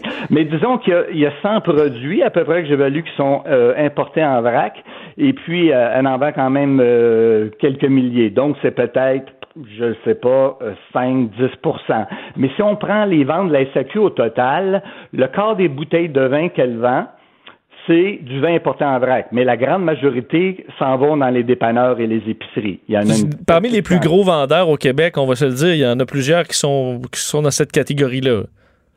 Oui, ben des, des gens que des vins que les gens sans doute connaissent, c'est sûr. Il y en a qui font les deux, euh, qui sont vendus dans les deux euh, styles de commerce, comme on prend euh, ouais, les Revolution Red ou Revolution White ou Wallaroo Trail, tout le monde connaît ces marques-là. Alors, si tu retrouves ça à la SAQ, puis tu sais que c'est vendu euh, dans l'épicerie, normalement, tu devrais cliquer et te dire, ben, ce vin-là, il, il été embouteillé ici, puis il était importé en vrac. Mais il y en a d'autres, moi, comme les ARH Phillips euh, de, euh, de Californie euh, ou les XP euh, ARH Phillips de Californie, qui sont quand même vendus 15-16 dollars. Mais c'est des vins importés en vrac et vendus par la SAQ euh, seulement. Ils sont pas dans les dans les dépanneurs ou les épiceries, donc c'est plus difficile dans ce cas-là de, de, de connaître euh, l'origine du produit exactement. Est-ce qu'il y a quand même, euh, euh, disons, une, une dégradation du vin dans un transport comme ça, en- dans un, un navire ou dans des immenses poches, où je comprends qu'il peut y en avoir certains qui sont bons, mais est-ce que, est-ce que le vin n'est pas à son meilleur lorsqu'il est transporté dans une bouteille euh, puis qu'on y retouche plus? Euh, très bonne question. À ta réponse, je vais dire oui. C'est mieux de l'embouteiller. C'est les lieux de production parce que quand il est dans bouteille, euh, il est comme dans un, un vase clos, un, un- un- milieu hermétique. Et euh, s'il a été bien euh, élaboré, euh, il y a très peu de chances euh, qu'il se mette à, à virer en vinaigre ou que des bactéries qui, qui développent des mauvais goûts, des mauvaises odeurs. Alors qu'en 24 en poche de 20 millilitres, ben, le producteur, pour éviter euh, les petits problèmes, il va le filtrer à l'os. Il va le sulfiter pas mal plus que quand il le met en bouteille pour le stabiliser. Il arrive ici au Québec. Euh, le- l'embouteilleur euh, le refile de nouveau pour éviter les problèmes et euh, va, va le sulfiter encore avant de le mettre en bouteille. Alors tu comprends bien qu'il risque d'avoir une bonne différence de goût euh, au moment où tu vas le boire dans ton verre au Québec et qu'est-ce qu'il goûtait quand il est parti euh, du pays d'origine. Alors c'est plus délicat effectivement. Mais pourquoi, pourquoi est-ce que la SAC refuse de le préciser sur les étiquettes? Il me semble que c'est pas tant de travail de plus de juste dire Ah, euh, by the way, c'est embouteillé euh, au Québec. C'est arrivé en vrai qu'embouteillé au Québec. Il me semble que c'est pas si compliqué, question, puis on, bonne se ferait pas mentir, on je, sent. me- oui. Je me le suis moi-même euh, souvent posé. C'est pas une question de travail, forcément. Euh, écoute, euh, je, je- elle, elle va te répondre que un, les clients sont pas vraiment intéressés à le savoir. On leur a demandé, puis ça les dérange pas. Euh, ils vont te répondre, ben on a fait une liste sur notre site internet où les produits euh, importants à vrac sont mentionnés. C'est vrai, mais je te défie de la trouver. C'est vrai, cherche-la. C'est, c'est, donc, ce serait, il faut l'indiquer sur la bouteille et sur la fiche produit sur le site internet. D'après moi, si on veut être vraiment transparent. Ben, je, je me dis que quel- quelqu'un qui va au dépanneur acheter son Wallaroo puis qui se fout un peu de, de- de- du vin qu'il boit, qui se soucie pas nécessairement du goût puis de la complexité, mais qui veut juste boire du pour avoir le petit feeling, supposons là, ben c'est bien différent de quelqu'un qui cherche une bonne bouteille, qui, qui va être prêt à payer un prix plus élevé. Tu je veux dire pour cette personne-là, c'est carrément du mensonge. C'est ça coûte cher le vin puis quand on veut une bonne bouteille à un bon prix puis qu'on se fait mentir comme ça, moi ça me fâche. Moi je suis sûre que la population québécoise, les bons vrais amateurs de vin aimeraient être au courant de ça là puis qu'ils aimeraient que les choses changent. Je pense comme toi, et même euh, un an après avoir écrit mon article en 2014, ça fait quand même de cinq ans, je te rappelle que rien n'a changé, j'avais contacté l'Office de protection du consommateur parce que je considérais, sans aller jusqu'au mot mensonge, euh, qu'on induisait un peu en erreur certains consommateurs qui, pensant parce qu'on va à la SQ que c'est un gage de, de la meilleure qualité de produits embouteillés sur les lieux de production, et on m'a répondu après examen que eux considéraient que ce détail-là n'était pas suffisamment important pour obliger la SAQ à. Euh, Est-ce que c'est le cas d'un organisme d'État qui veut pas taper sur les doigts d'une autre société d'État? Je l'ignore, mais tout le monde euh, a- semble avoir intérêt à ce que les gens ne le sachent pas. Les embouteilleurs, premièrement, qui font des affaires d'or, je te dis, des marges de 100% c'est pas courant dans les produits alimentaires. Euh, euh, la Société des alcools, euh, évidemment, puis même l'Office de protection du consommateur, ça les dérange pas. Alors, euh, j'espère euh, que finalement, un peu, euh, on va obliger la, la Société des alcools à dévoiler ça.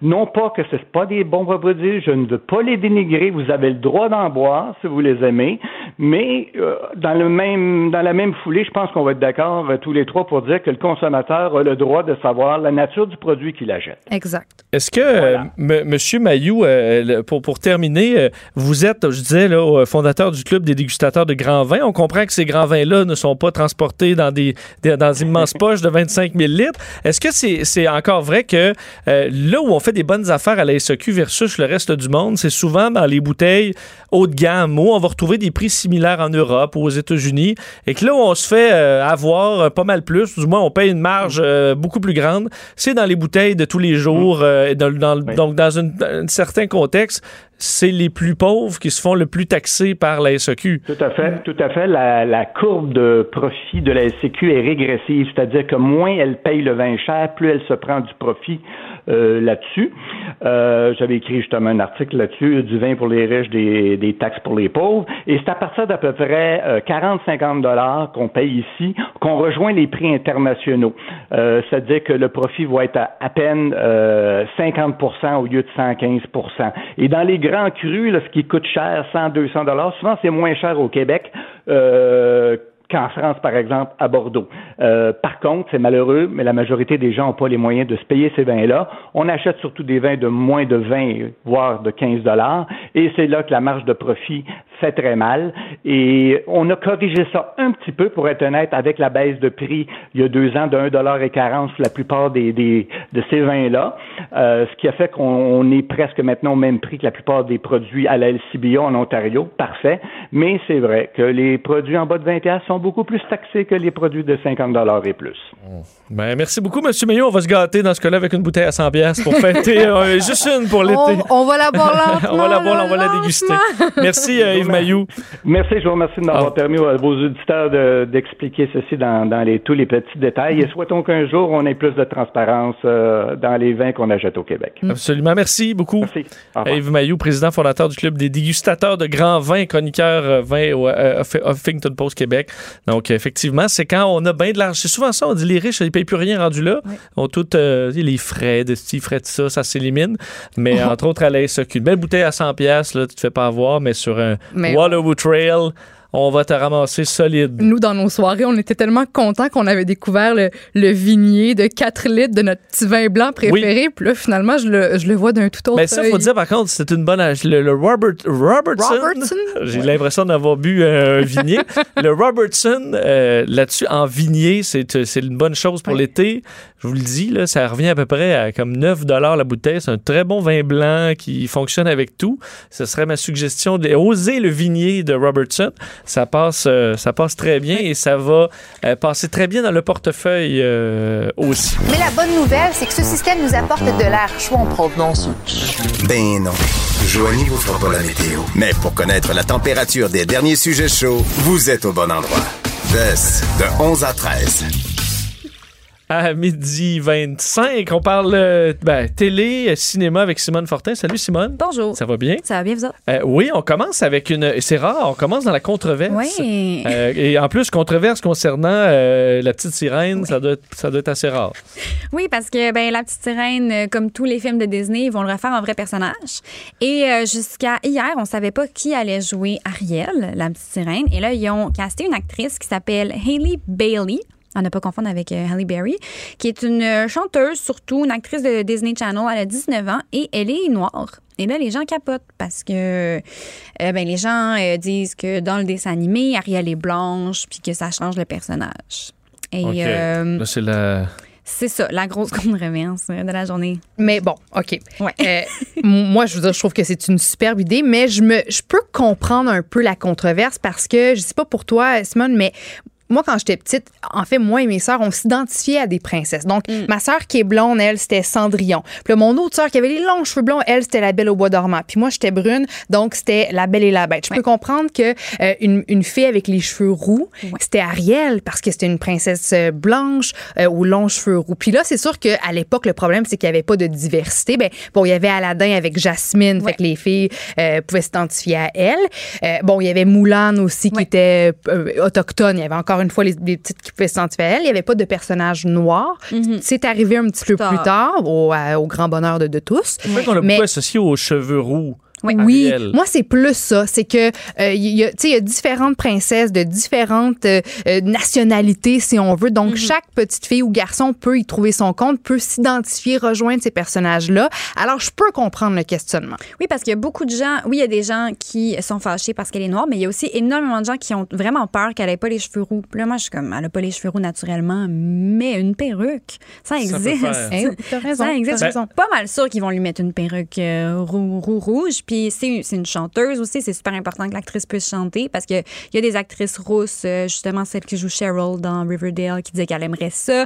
Mais est-ce qu'elle chante aussi bien? Est-ce que c'est une aussi bonne actrice? Je sais pas. vrai. Parce que moi, j'ai la, la philosophie souvent du faut dormir là-dessus. Là. Ouais. Puis là, j'ai l'impression qu'il y a bien du monde qui, le même matin, là, vont là, se sont couchés bien frus. Là, Puis Mhm. là, le même matin, se faire Ouais, mais là. Parce que je me souviens, moi, qui étais un grand fan de James Bond, il y a eu le dossier euh, Idris Elba Oui. qui pourrait faire James Bond. Puis là, au début, je suis comme Bon, est-ce qu'il faut euh, vraiment. Je veux dire, si le personnage il était quasiment pareil depuis des années. Est-ce que.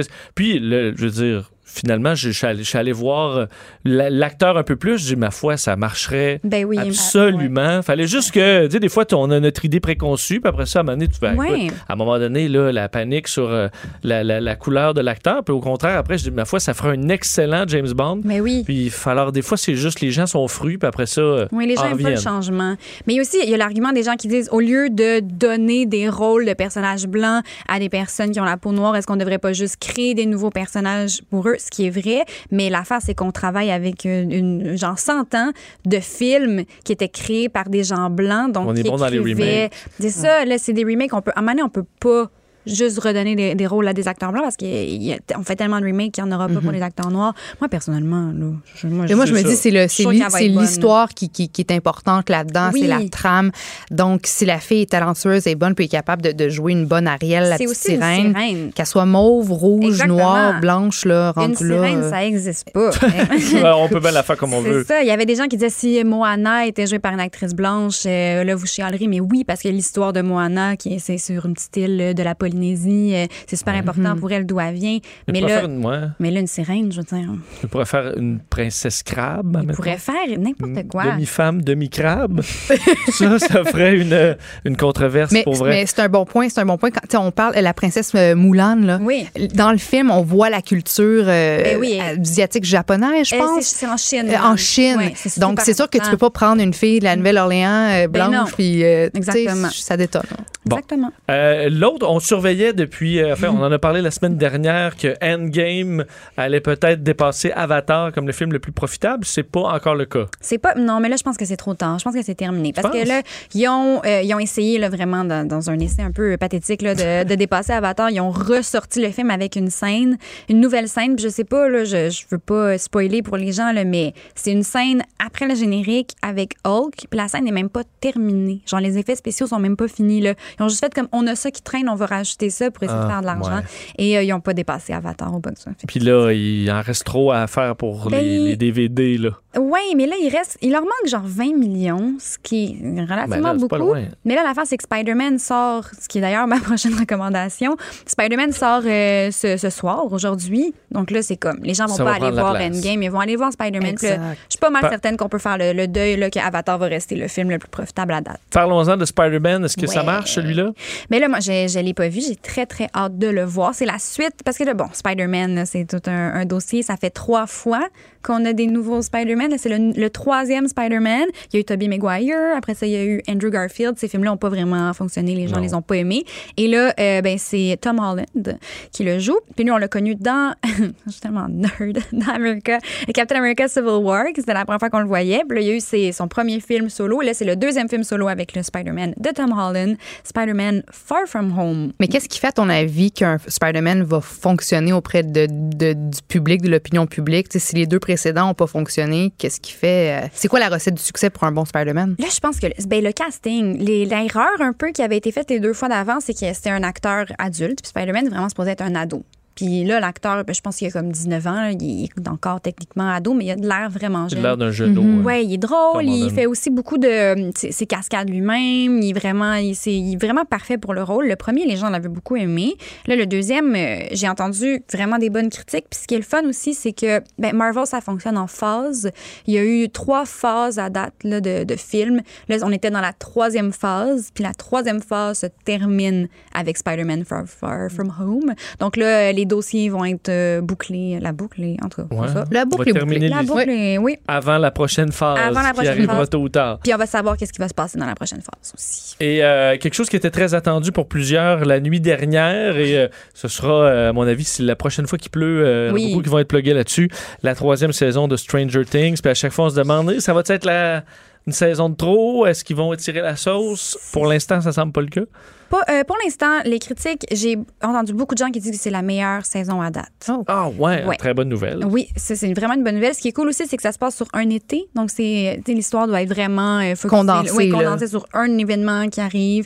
Euh, puis ça se peut que ça soit la dernière saison. C'est pas là, les, les acteurs laissent entendre ça. Là, ils disent d'amener des mouchoirs en l'écoutant parce que c'est triste. Donc, on sait pas si un personnage important va mourir, si c'est la dernière saison ou quoi que ce soit. Ouais, mais mais ça, ça peut arriver, puis ils reviennent la saison d'après euh, Mhm. par magie. Là. on salue euh, plusieurs ouais. euh, Game of Thrones. Ah ouais, ben, euh, exact. Mais c'est bien de savoir que, que, que ça marche. Puis aussi, j'ai l'impression, quand, quand tu travailles avec des, des, euh, des jeunes comme ça, tu sais pas non plus comment Ouais. ça vieillit. Puis, veux pas, il faut que l'histoire se tienne avec le vieillissement des personnages. Faut que le casting soit, soit maintenu. Exact. Mais pour l'instant, Oui. les jeunes sont restés euh, très euh, télégéniques, disons. Oui, vraiment. oui, Euh, ça, ça peut arriver des fois. Ça peut arriver où tu fais, OK, mais Une là, petite là, surprise. Oups, Ouais, là, wow. le pinch, euh, ça fait plus, là. euh, puis, alors, dans ce cas-là, ça marche bien. Dans ce cas-là, ça marche. Puis là, ils n'ont pas trop, trop vieilli non plus que c'est bizarre. Là. Ils ont encore l'air d'être des enfants, mais c'est ça, là, c'est que bientôt, ils vont être adultes. là. Ils ont comme toutes 15, C'est ça. euh, 16, fait que ça Ouais. s'en vient.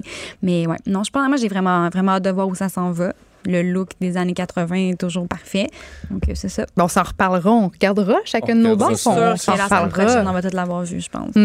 Euh, merci beaucoup, Simone. Merci. Euh, on, euh, on pourra écouter ça dès qu'il pleut, parce que là, pour l'instant, ça semble pas être le Oui, cas beau, avant, là. avant, avant quelques jours. Autre truc qu'on peut écouter euh, euh, sur euh, notre application Cube Radio, puis on, on découvrait avec, euh, avec euh, Bastien dans les derniers jours, puis on va lui parler un peu partout à travers l'été pour découvrir des podcasts, parce que euh, on le sait que le monde des podcasts a explosé au Québec. On est arrivé un peu en retard par rapport aux, aux Américains, au reste du monde, mais là, on y est. Je dirais que les téléchargements, particulièrement de nos podcasts chez Cube Radio, les chiffres sont extraordinaires. Là. Puis c'est pas à coût de 100 000, c'est à coût de millions. On peut pas vous donner encore les, chiffres totaux, je pense, mais c'est vraiment, vraiment impressionnant le succès des, euh, podcasts euh, à, Cube Radio. Un des plus populaire, à mon avis, un qu'on dévore, c'est Devine qui vient souper. Euh, Sophie Durocher et Richard Martineau, déjà qui eux soupent ensemble, ça, ça, ça donne quelque chose d'intéressant, mais on les jumelle avec des artistes qui sont pas nécessairement des artistes qui, qui se connaissent très bien et euh, on enregistre le souper. Ensuite, on fait un montage de ce qui a été le plus intéressant de cette discussion-là. Et sachez qu'il y a une nouveau, euh, nouvelle édition de Devine qui vient souper qui met en vedette Marianne Saint-Gelais et Fabienne Larouche. Alors, deux femmes fortes, euh, bien connues au Québec, euh, qui ont, à mon avis, donné quelque chose d'assez exceptionnel. Et on va rejoindre exceptionnellement parce qu'ils sont en vacances. C'est pas parce que j'adore l'équipe d'été que je m'ennuie pas de l'équipe de, de, de- disons, Des de la- vétérans. des, des vétérans de la grille traditionnelle. Je vais rejoindre en France Sophie Durocher. Salut Sophie. Bonjour. Ça va bien? Ben nous, ça va très bien. Et vous, à Montréal? Ça va très bien. On a une petite fraîche à 32 degrés, alors que chez vous, je pense que c'est pas mal plus chaud que ça. Euh, ben, parenthèse, comment vous vivez la, la chaleur en France présentement, toi et Richard? Euh, ben, en ce moment, on est à Aix-en-Provence. Il fait à peu près 35-36, ce qui est totalement froid par rapport à la semaine dernière. Écoute, il faisait 45, 46, 47, 48. C'était débile. C'était vraiment désagréable. Et euh, mais là, on est, on trouve quasiment, ça frais à, à 35 ou à 36 degrés, pour dire. Bon, c'est bien que ça, ça se calme un peu, c'est mérité, parce qu'il y a souvent qu'on visite puis il fait euh, du chaleur suffocante, c'est effectivement pas, euh, pas super. Euh, Sophie, ce, ce repas que vous avez vécu euh, avec Marianne et, et Fabienne Larouche, comment tu le décris? Écoute, c'était vraiment une rencontre, tu l'as très bien pr- présenté, euh, Vincent, c'était vraiment une rencontre entre deux femmes fortes. Et ce qui est vraiment surprenant, c'est que Fabienne Larouche, on la connaît, tu sais, ça fait des années qu'elle est dans le milieu des communications. C'est une femme indépendante, c'est une femme qui, qui, qui, qui est vraiment sûre d'elle. Et quand elle nous a dit qu'elle voulait absolument rencontrer Marianne Saint-Gelais, on pensait que ces deux filles-là se connaissaient et tout ça. Et non, c'est vraiment que Fabienne a énormément d'admiration pour Marianne Saint-Gelais. Et écoute, c'est sûr qu'on fait de la radio, mais je peux te décrire la face que Fabienne a faite quand euh, Marianne Saint-Gelais est arrivée chez nous. C'était comme une groupie, tu sais, c'était vraiment là, elle, c'est comme si elle avait 16 ans puis qu'elle rencontrait son idole dont elle avait des affiches sur le mur là. C'était vraiment, c'est une fan finie de Marianne Saint-Gelais et c'était très touchant de voir une femme de, ben, de l'âge qu'elle a, mettons 50 ans, euh, être en admiration comme ça devant Marianne Saint-Gelais. Elle arrêtait pas de répéter T'as juste 29 ans, t'as juste 29 ans et t'as accompli tellement de choses. C'était vraiment une rencontre absolument magnifique, très émouvante que les, les, les auditeurs vont pouvoir écouter. D'ailleurs, je vais faire entendre un, un extrait de, cette, euh, de, de cet entretien-là où justement Marianne parle de, des deux Marianne, parce qu'on voit souvent le côté très sympathique, jovialiste de Marianne Saint-Gelais, mais il y a un côté euh, performance euh, où euh, un personnage que- qu'elle- avec lequel elle a dû, euh, ben, qu'elle a dû gérer au fil des années. On peut écouter un extrait, puis on, on s'en reparle tout de suite après. J'ai voulu moi-même à donné faire, ben moi aussi je peux être une championne, mais pour ça, je dois complètement enlever Charles de l'équation. Ben, parce que qu'est-ce qu'il faut pour gagner? C'est ça. Il faut ça. Il te faut ça. Il faut que tu sois. Ça prend de l'agressivité, ça prend de la rage, ça te prend du là. tassez-vous, c'est moi qui vais y aller. ça, ça, ça, C'est demande d'être quasiment schizophrène. C'est-à-dire que quand tu sors euh, de la glace, là, tu redeviens quelqu'un d'autre. Et là, soudainement, là, tu es toi-même tout le temps. Ouais. L'autre Marianne, tu t'ennuyais d'elle? Ben, pas tant. Moi, je l'aimais pas, elle. Fait que c'était parfait, mais tu sais, tu c'est. déjà dit ça en entrevue, je l'aimais pas. Ouais, elle. je C'est l'aimais quoi pas, ça? elle. Ben, parce que moi, je suis pas agressive dans la vie, je suis pas orgueilleuse, euh, je sais ça, je suis pas égocentrique. Tu sais, c'est toutes des. Ouais, mais elle t'a des- permis d'être ce oui, que tu es. mais c'est pour ça que je pouvais pas l'être au quotidien. Fait que je l'aimais pas. Fait que quand j'embarquais la glace, c'était pour faire ma job puis je voulais gagner. Parce que je sais que la chinoise allait pas me donner de chance, puis l'italienne non plus. Fait que si j'étais Marianne, j'allais finir dernière. Mais si j'étais ma guerrière, il faut que j'allais gagner. OK, mais tu y croyais? Ah, j'y croyais à 100% Tu comprends? Tu dis, je l'aimais pas, mais. Mais j'avais besoin peut. d'elle. Très- Vraiment intéressant. Euh, Je, je, je savais pas que Richard, je pense que tu es en ligne avec nous. Comment tu as compris cette complexité-là chez Marianne Saint-Gelais qu'on connaît peut-être un peu moins? Écoute, c'est assez particulier. là. C'est vraiment, là, ça a deux personnalités. Mais tu sais, j'étais content de rencontrer Marianne Saint-Gelais parce que, tu sais, entre athlètes, on avait beaucoup de choses à se dire, elle et moi, tu sais. oui, c'est ça. Ben, c'est ça. Ouais.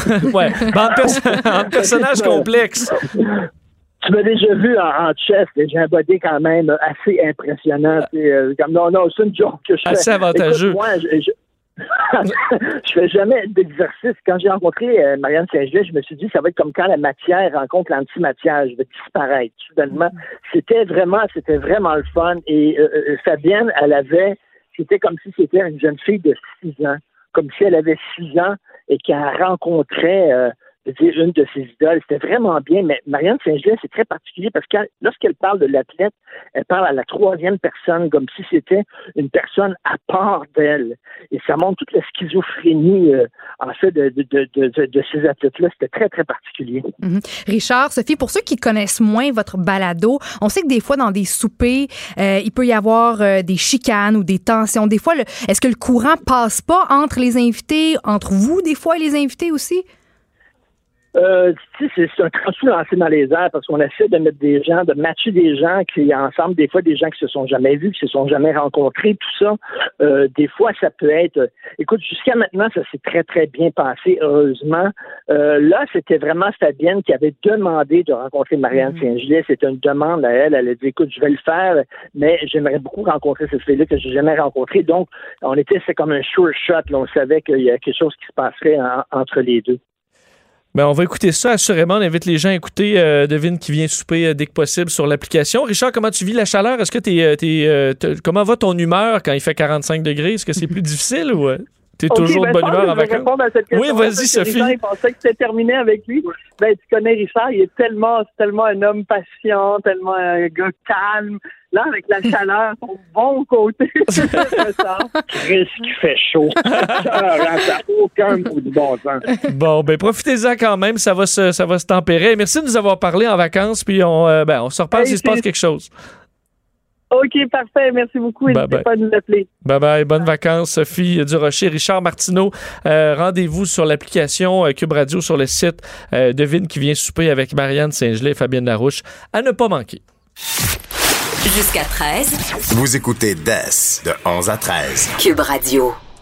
Un dossier, euh, on reste en France parce qu'il y a un dossier extrêmement sensible qui, euh, qui a retenu l'attention dans l'actualité. Imaginez-vous euh, la consternation alors qu'une jeune fille de 11 ans euh, qui était victime d'intimidation à l'éc- à l'école s'est enlevée la vie.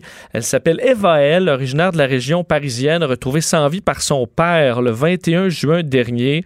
Euh, ses parents qui ont décrit, entre autres au quotidien Le Parisien, une, une jeune fille qui, est, euh, qui était la cible de harcèlement par ses euh, collègues de classe, au point où on a dû la changer d'école. Et c'était même parti d'une enseignante du premier collège qu'elle fréquentait qui euh, la traitait de folle, donc une, enseignante carrément qui aurait fait partie du, problème dans le cas de cette, euh, de cette jeune fille. Euh, bon, puis je ne rentrerai pas dans les détails, mais ça me fait penser à une histoire près de moi que j'ai vécue au secondaire où un, un jeune euh, s'est- enlevé la vie dans des circonstances à peu près similaires. Alors c'est quelque chose euh, qui, qui, qui est pas impossible chez nous. On sait que le harcèlement, c'est quelque l'intimidation, c'est quelque chose qu'on voit beaucoup encore dans nos écoles malheureusement. Et pour pour parler de cette et comment on peut peut-être désamorcer ce genre de situation-là, on rejoint une euh, coach familiale, donc experte dans ce genre de dossier-là du site euh, sosnancy.com, Nancy Doyon. Madame Doyon, bonjour. Bonjour. Euh, je suppose quand même que ce, ce- ce genre de cas-là, et on parle, on parle d'un cas extrême qui demeure assez rare. Ou- Ben, pas tant. Euh, ça arrive ici aussi que des jeunes euh, s'enlèvent la vie. C'est sûr que 11 ans, c'est très tôt, mais qu'il y a des jeunes aussi qui font des tentatives de suicide suite à des situations comme ça et ou qui se retrouvent dans des états de désespoir importants. Alors, même si l'enfant ne fait pas nécessairement euh, atteinte à sa vie, ben un enfant de, de 10-12 ans qui est en dépression, ben ça arrive ça aussi. En- en- Donc, c'est malheureusement pas aussi rare qu'on voudrait bien. Une des particularités, je voyais de l'histoire, c'est, euh, c'est, euh, bon, on, on parle de, de lien par rapport à une enseignante là, euh, qui aurait, bon, eu des propos difficiles, traitait ses, quand ça allait pas bien, les jeunes de nuls, et euh, vous êtes la pire des classes et compagnie. À la base, si vous entendez un parent qui disait, mon enfant là me donne de, ce genre de commentaires-là sur, mes- sur mon enseignant, puis on sait que souvent les professeurs vont dire, je pense avec raison, là, que les parents de nos jours, ils chialent sur tout, puis des fois, on, on, on surréagit à peu près à tout ce que l'enseignant peut faire. Mais dans un cas comme ça où on a quelque chose de sérieux, comment on gère ça en tant que parent? Ben, en fait, je vous dirais que euh, ça, fort heureusement, des profs comme ça sont quand même beaucoup plus rares. Euh, mais comme parents, si on entend que notre enfant se fait insulter, dénigrer ou que l'enseignant, ça peut être juste dans sa façon maladroite d'aborder l'enfant, euh, vient être corrosif pour l'estime de soi de, notre enfant, il faut intervenir. Il faut intervenir auprès de la direction, on peut intervenir aussi auprès de la commission scolaire si la direction ne bouge pas. Euh, maintenant, bon, ben, tu sais, les enseignants, c'est des gens qui sont syndiqués, fait que ça se peut que des fois, on n'arrive pas à, à, à aider l'enfant. Mais si on se rend compte que la situation est dégénère, je pense que les parents de, cette- de la petite avaient fait ce qu'ils devaient faire, ils l'ont changé d'école. Euh, dans certains cas, même si c'est totalement injuste qu'on soit obligé de déplacer l'enfant victime alors que c'est pas de sa faute à lui, euh, des fois, ça peut sauver la vie. Euh, malheureusement, dans la situation dont il est question, euh, les parents ont déplacé la petite d'école et ce qui s'est passé, c'est que le problème, c'est simplement déplacer. Euh, les, les camarades de classe ont con- continué à la harceler, euh, soit via les, les réseaux sociaux, des choses comme ça. Ben, je pense que quand notre enfant vit de l'intimidation, que ce soit de la part d'un adulte ou que ce soit euh, de la part de, de copains et de copines, ben, il y a peut-être un travail à faire pour l'apprendre à, pour lui apprendre à se protéger, lui apprendre à euh, être capable de prendre ben, qu'est-ce qui m'appartient à moi puis qu'est-ce qui appartient à l'autre? Euh, tu sais, je me souviens, moi, il y a une année où ma fille a eu une enseignante qui était très corrosive et je lui avais dit, ben écoute, c'est cette année, ma chouette, que tu vas apprendre à te protéger contre les gens toxiques parce qu'il y en a plein dans ta vie.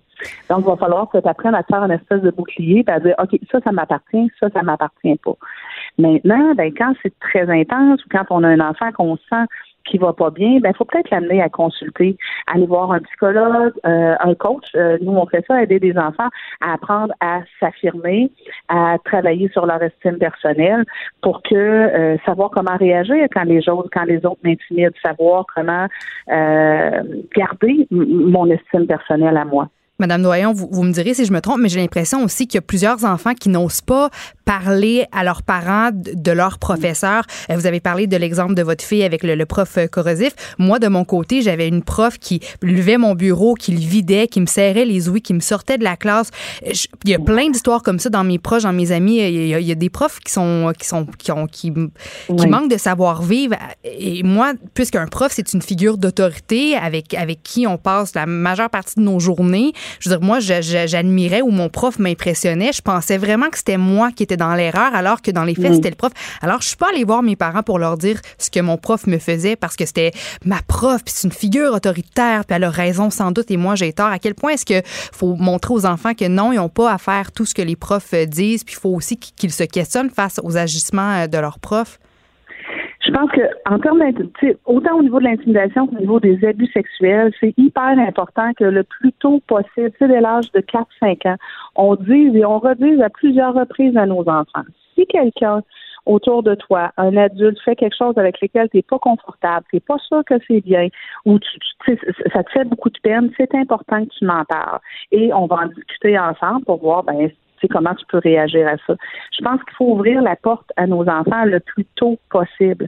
Maintenant, ben, ils vont se fier aussi à, tu sais, l'enfant qui a un parent qui est très, très réactif ou un parent qui, euh, qui a tendance à banaliser, à l'inverse, le, le parent qui aurait tendance à banaliser, ben, c'est sûr que l'enfant, après ça, n'aura pas le réflexe d'en parler à, ses parents.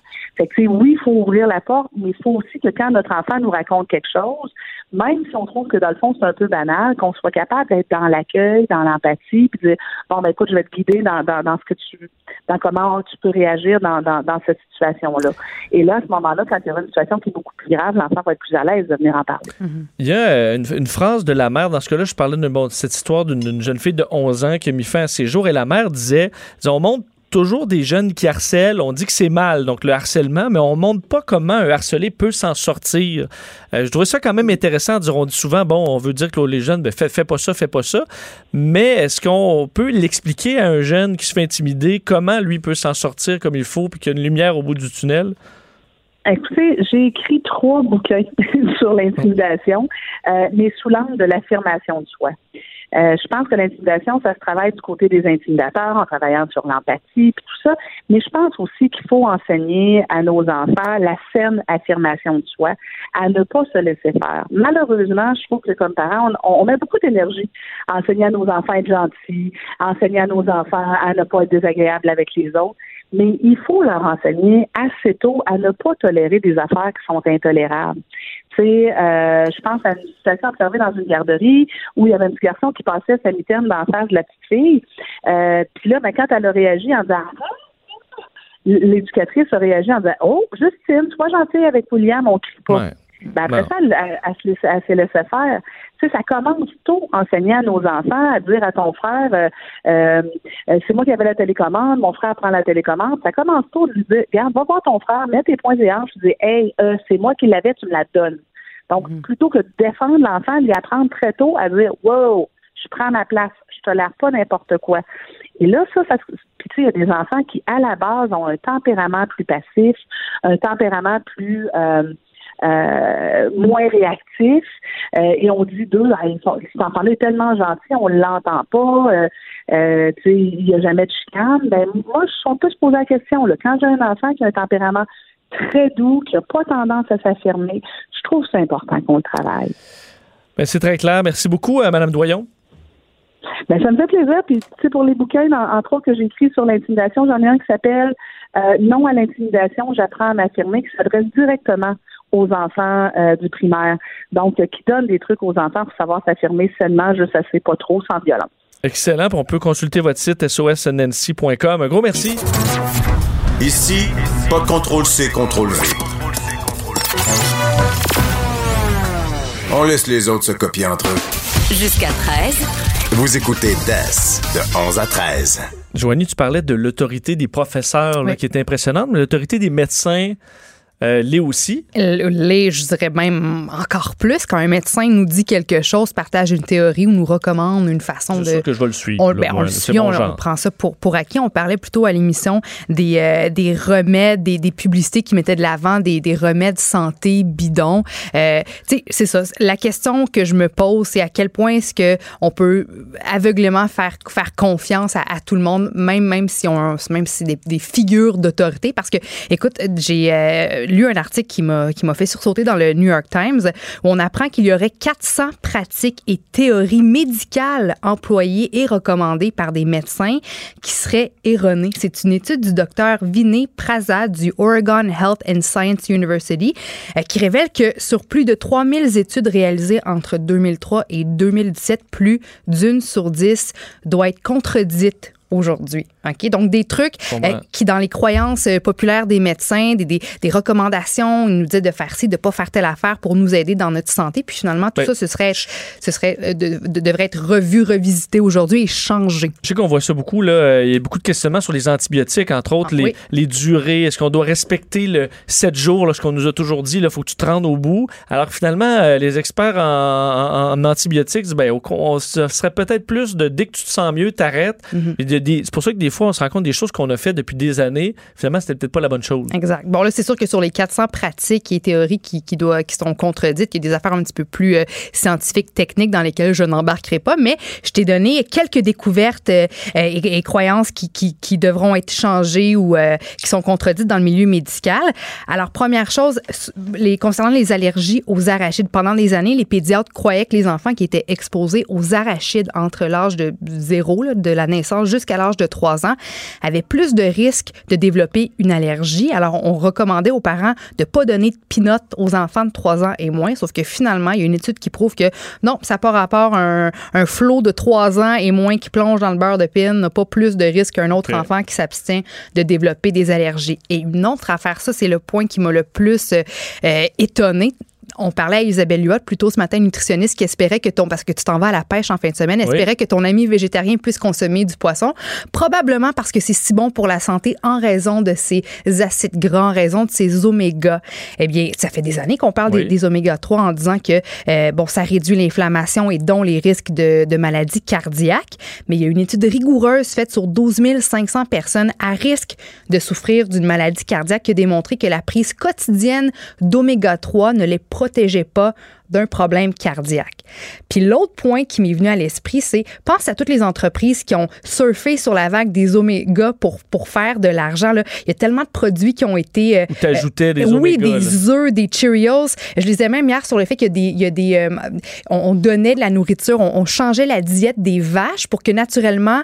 On, La viande contienne le de lait et l'oméga la, 3. Exactement, exactement. Puis, euh, bon, les suppléments qui se vendent comme des petits, des, des petits pains chauds, oméga 3, oméga 6, oméga 9, euh, la mode des graines de lin. Vincent, euh, pendant des, des, des mois, j'ai mangé des graines de lin. Écoute, moi, là, je, je tellement veux dire, savoureux j- d'abord. j'ai dépensé une fortune en, en suppléments. Et le prochain, c'est le Ginkgo biloba. Ouais, OK? le Ginkgo biloba. Oui, qui est un supplément largement employé dans la médecine traditionnelle chinoise, très populaire en Amérique du Nord, euh, pour sa capacité à, à- supposément à nous protéger des problèmes de mémoire et de démence. Sauf qu'encore une fois, une étude est venue euh, prouver que ça faisait pas ça du tout, ça ne nous protégeait pas euh, au niveau de la mémoire, de la démence. Puis c'est une industrie, écoute, qui génère 250 millions de dollars. Juste le supplément du Ginkgo biloba. Là. Fait que c'est quand même c'est quand même assez étonnant. Maintenant un autre point aussi, euh, on, on- avec nos téléphones intelligents, on est capable de calculer le nombre de pas qu'on fait. On a des espèces de de- de- de- de- d'applications FitPal. Est-ce que toi tu contrôles ou tu, tu notes tes Je le calories? fit pas. Euh, J'ai mon cellulaire, le fait automatiquement. De Ok. temps en temps, je m'en vais voir, là, mais euh, c'est à peu près tout. Ben, ça a l'air que les, les compteurs de pas et les calculeurs de calories seraient complètement inutiles pour nous aider à perdre du poids. Il y a une étude qui a été réalisée pendant deux ans sur 470 personnes au régime qui a démontré que ceux qui utilisaient ces outils-là technologiques perdaient moins de poids que ceux qui se fiaient, euh, qui se fiaient pas. parce que euh, les gens là-dessus. qui, mettons, veulent faire le 10 000 pas, là, puis là, la montre fait des feux d'artifice. Mais je veux dire, ça fait que tu pousses un peu, là. Ben, Fait que tu marches quand même un petit peu plus à chaque jour. pour moi, j'ai- mon Google Fit, là, puis je veux dire, je, je m'y fie. Je pense que ça peut quand même motiver. Ben, euh, oui, ça peut nous motiver à, à tenir nos, nos- nos objectifs, puis à. à- Mais sûr que tu fais 4000 pas avec un podomètre, puis 4000 pas, pas de podomètre, ça c'est quand ça même, même des chose. pas pareils, Ouais. exactement. Et puis, euh, en, terminant, euh, il y a aux États-Unis 460 000 personnes qui se font opérer au genou par année en raison d'un tissu euh, déchiré comme le ménisque, par exemple. C'est souvent lié à l'arthrite. Mais là, il y a des patients, en fait, ils ont pris deux groupes de patients, ceux qui avaient sensiblement les mêmes problèmes, ménisque déchiré et l'arthrite, puis ils ont réalisé que le groupe qui avait suivi de la physiothérapie pendant six mois ben, est arrivé au même résultat en termes de guérison du genou et de confort que ceux qui avaient passé sous, euh, sous le bistouri.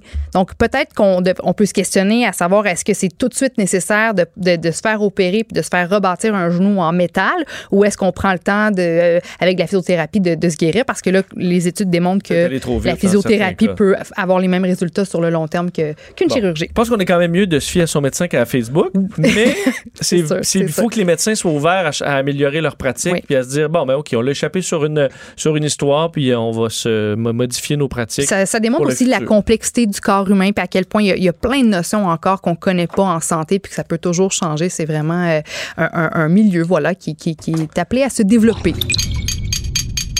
Cube Radio.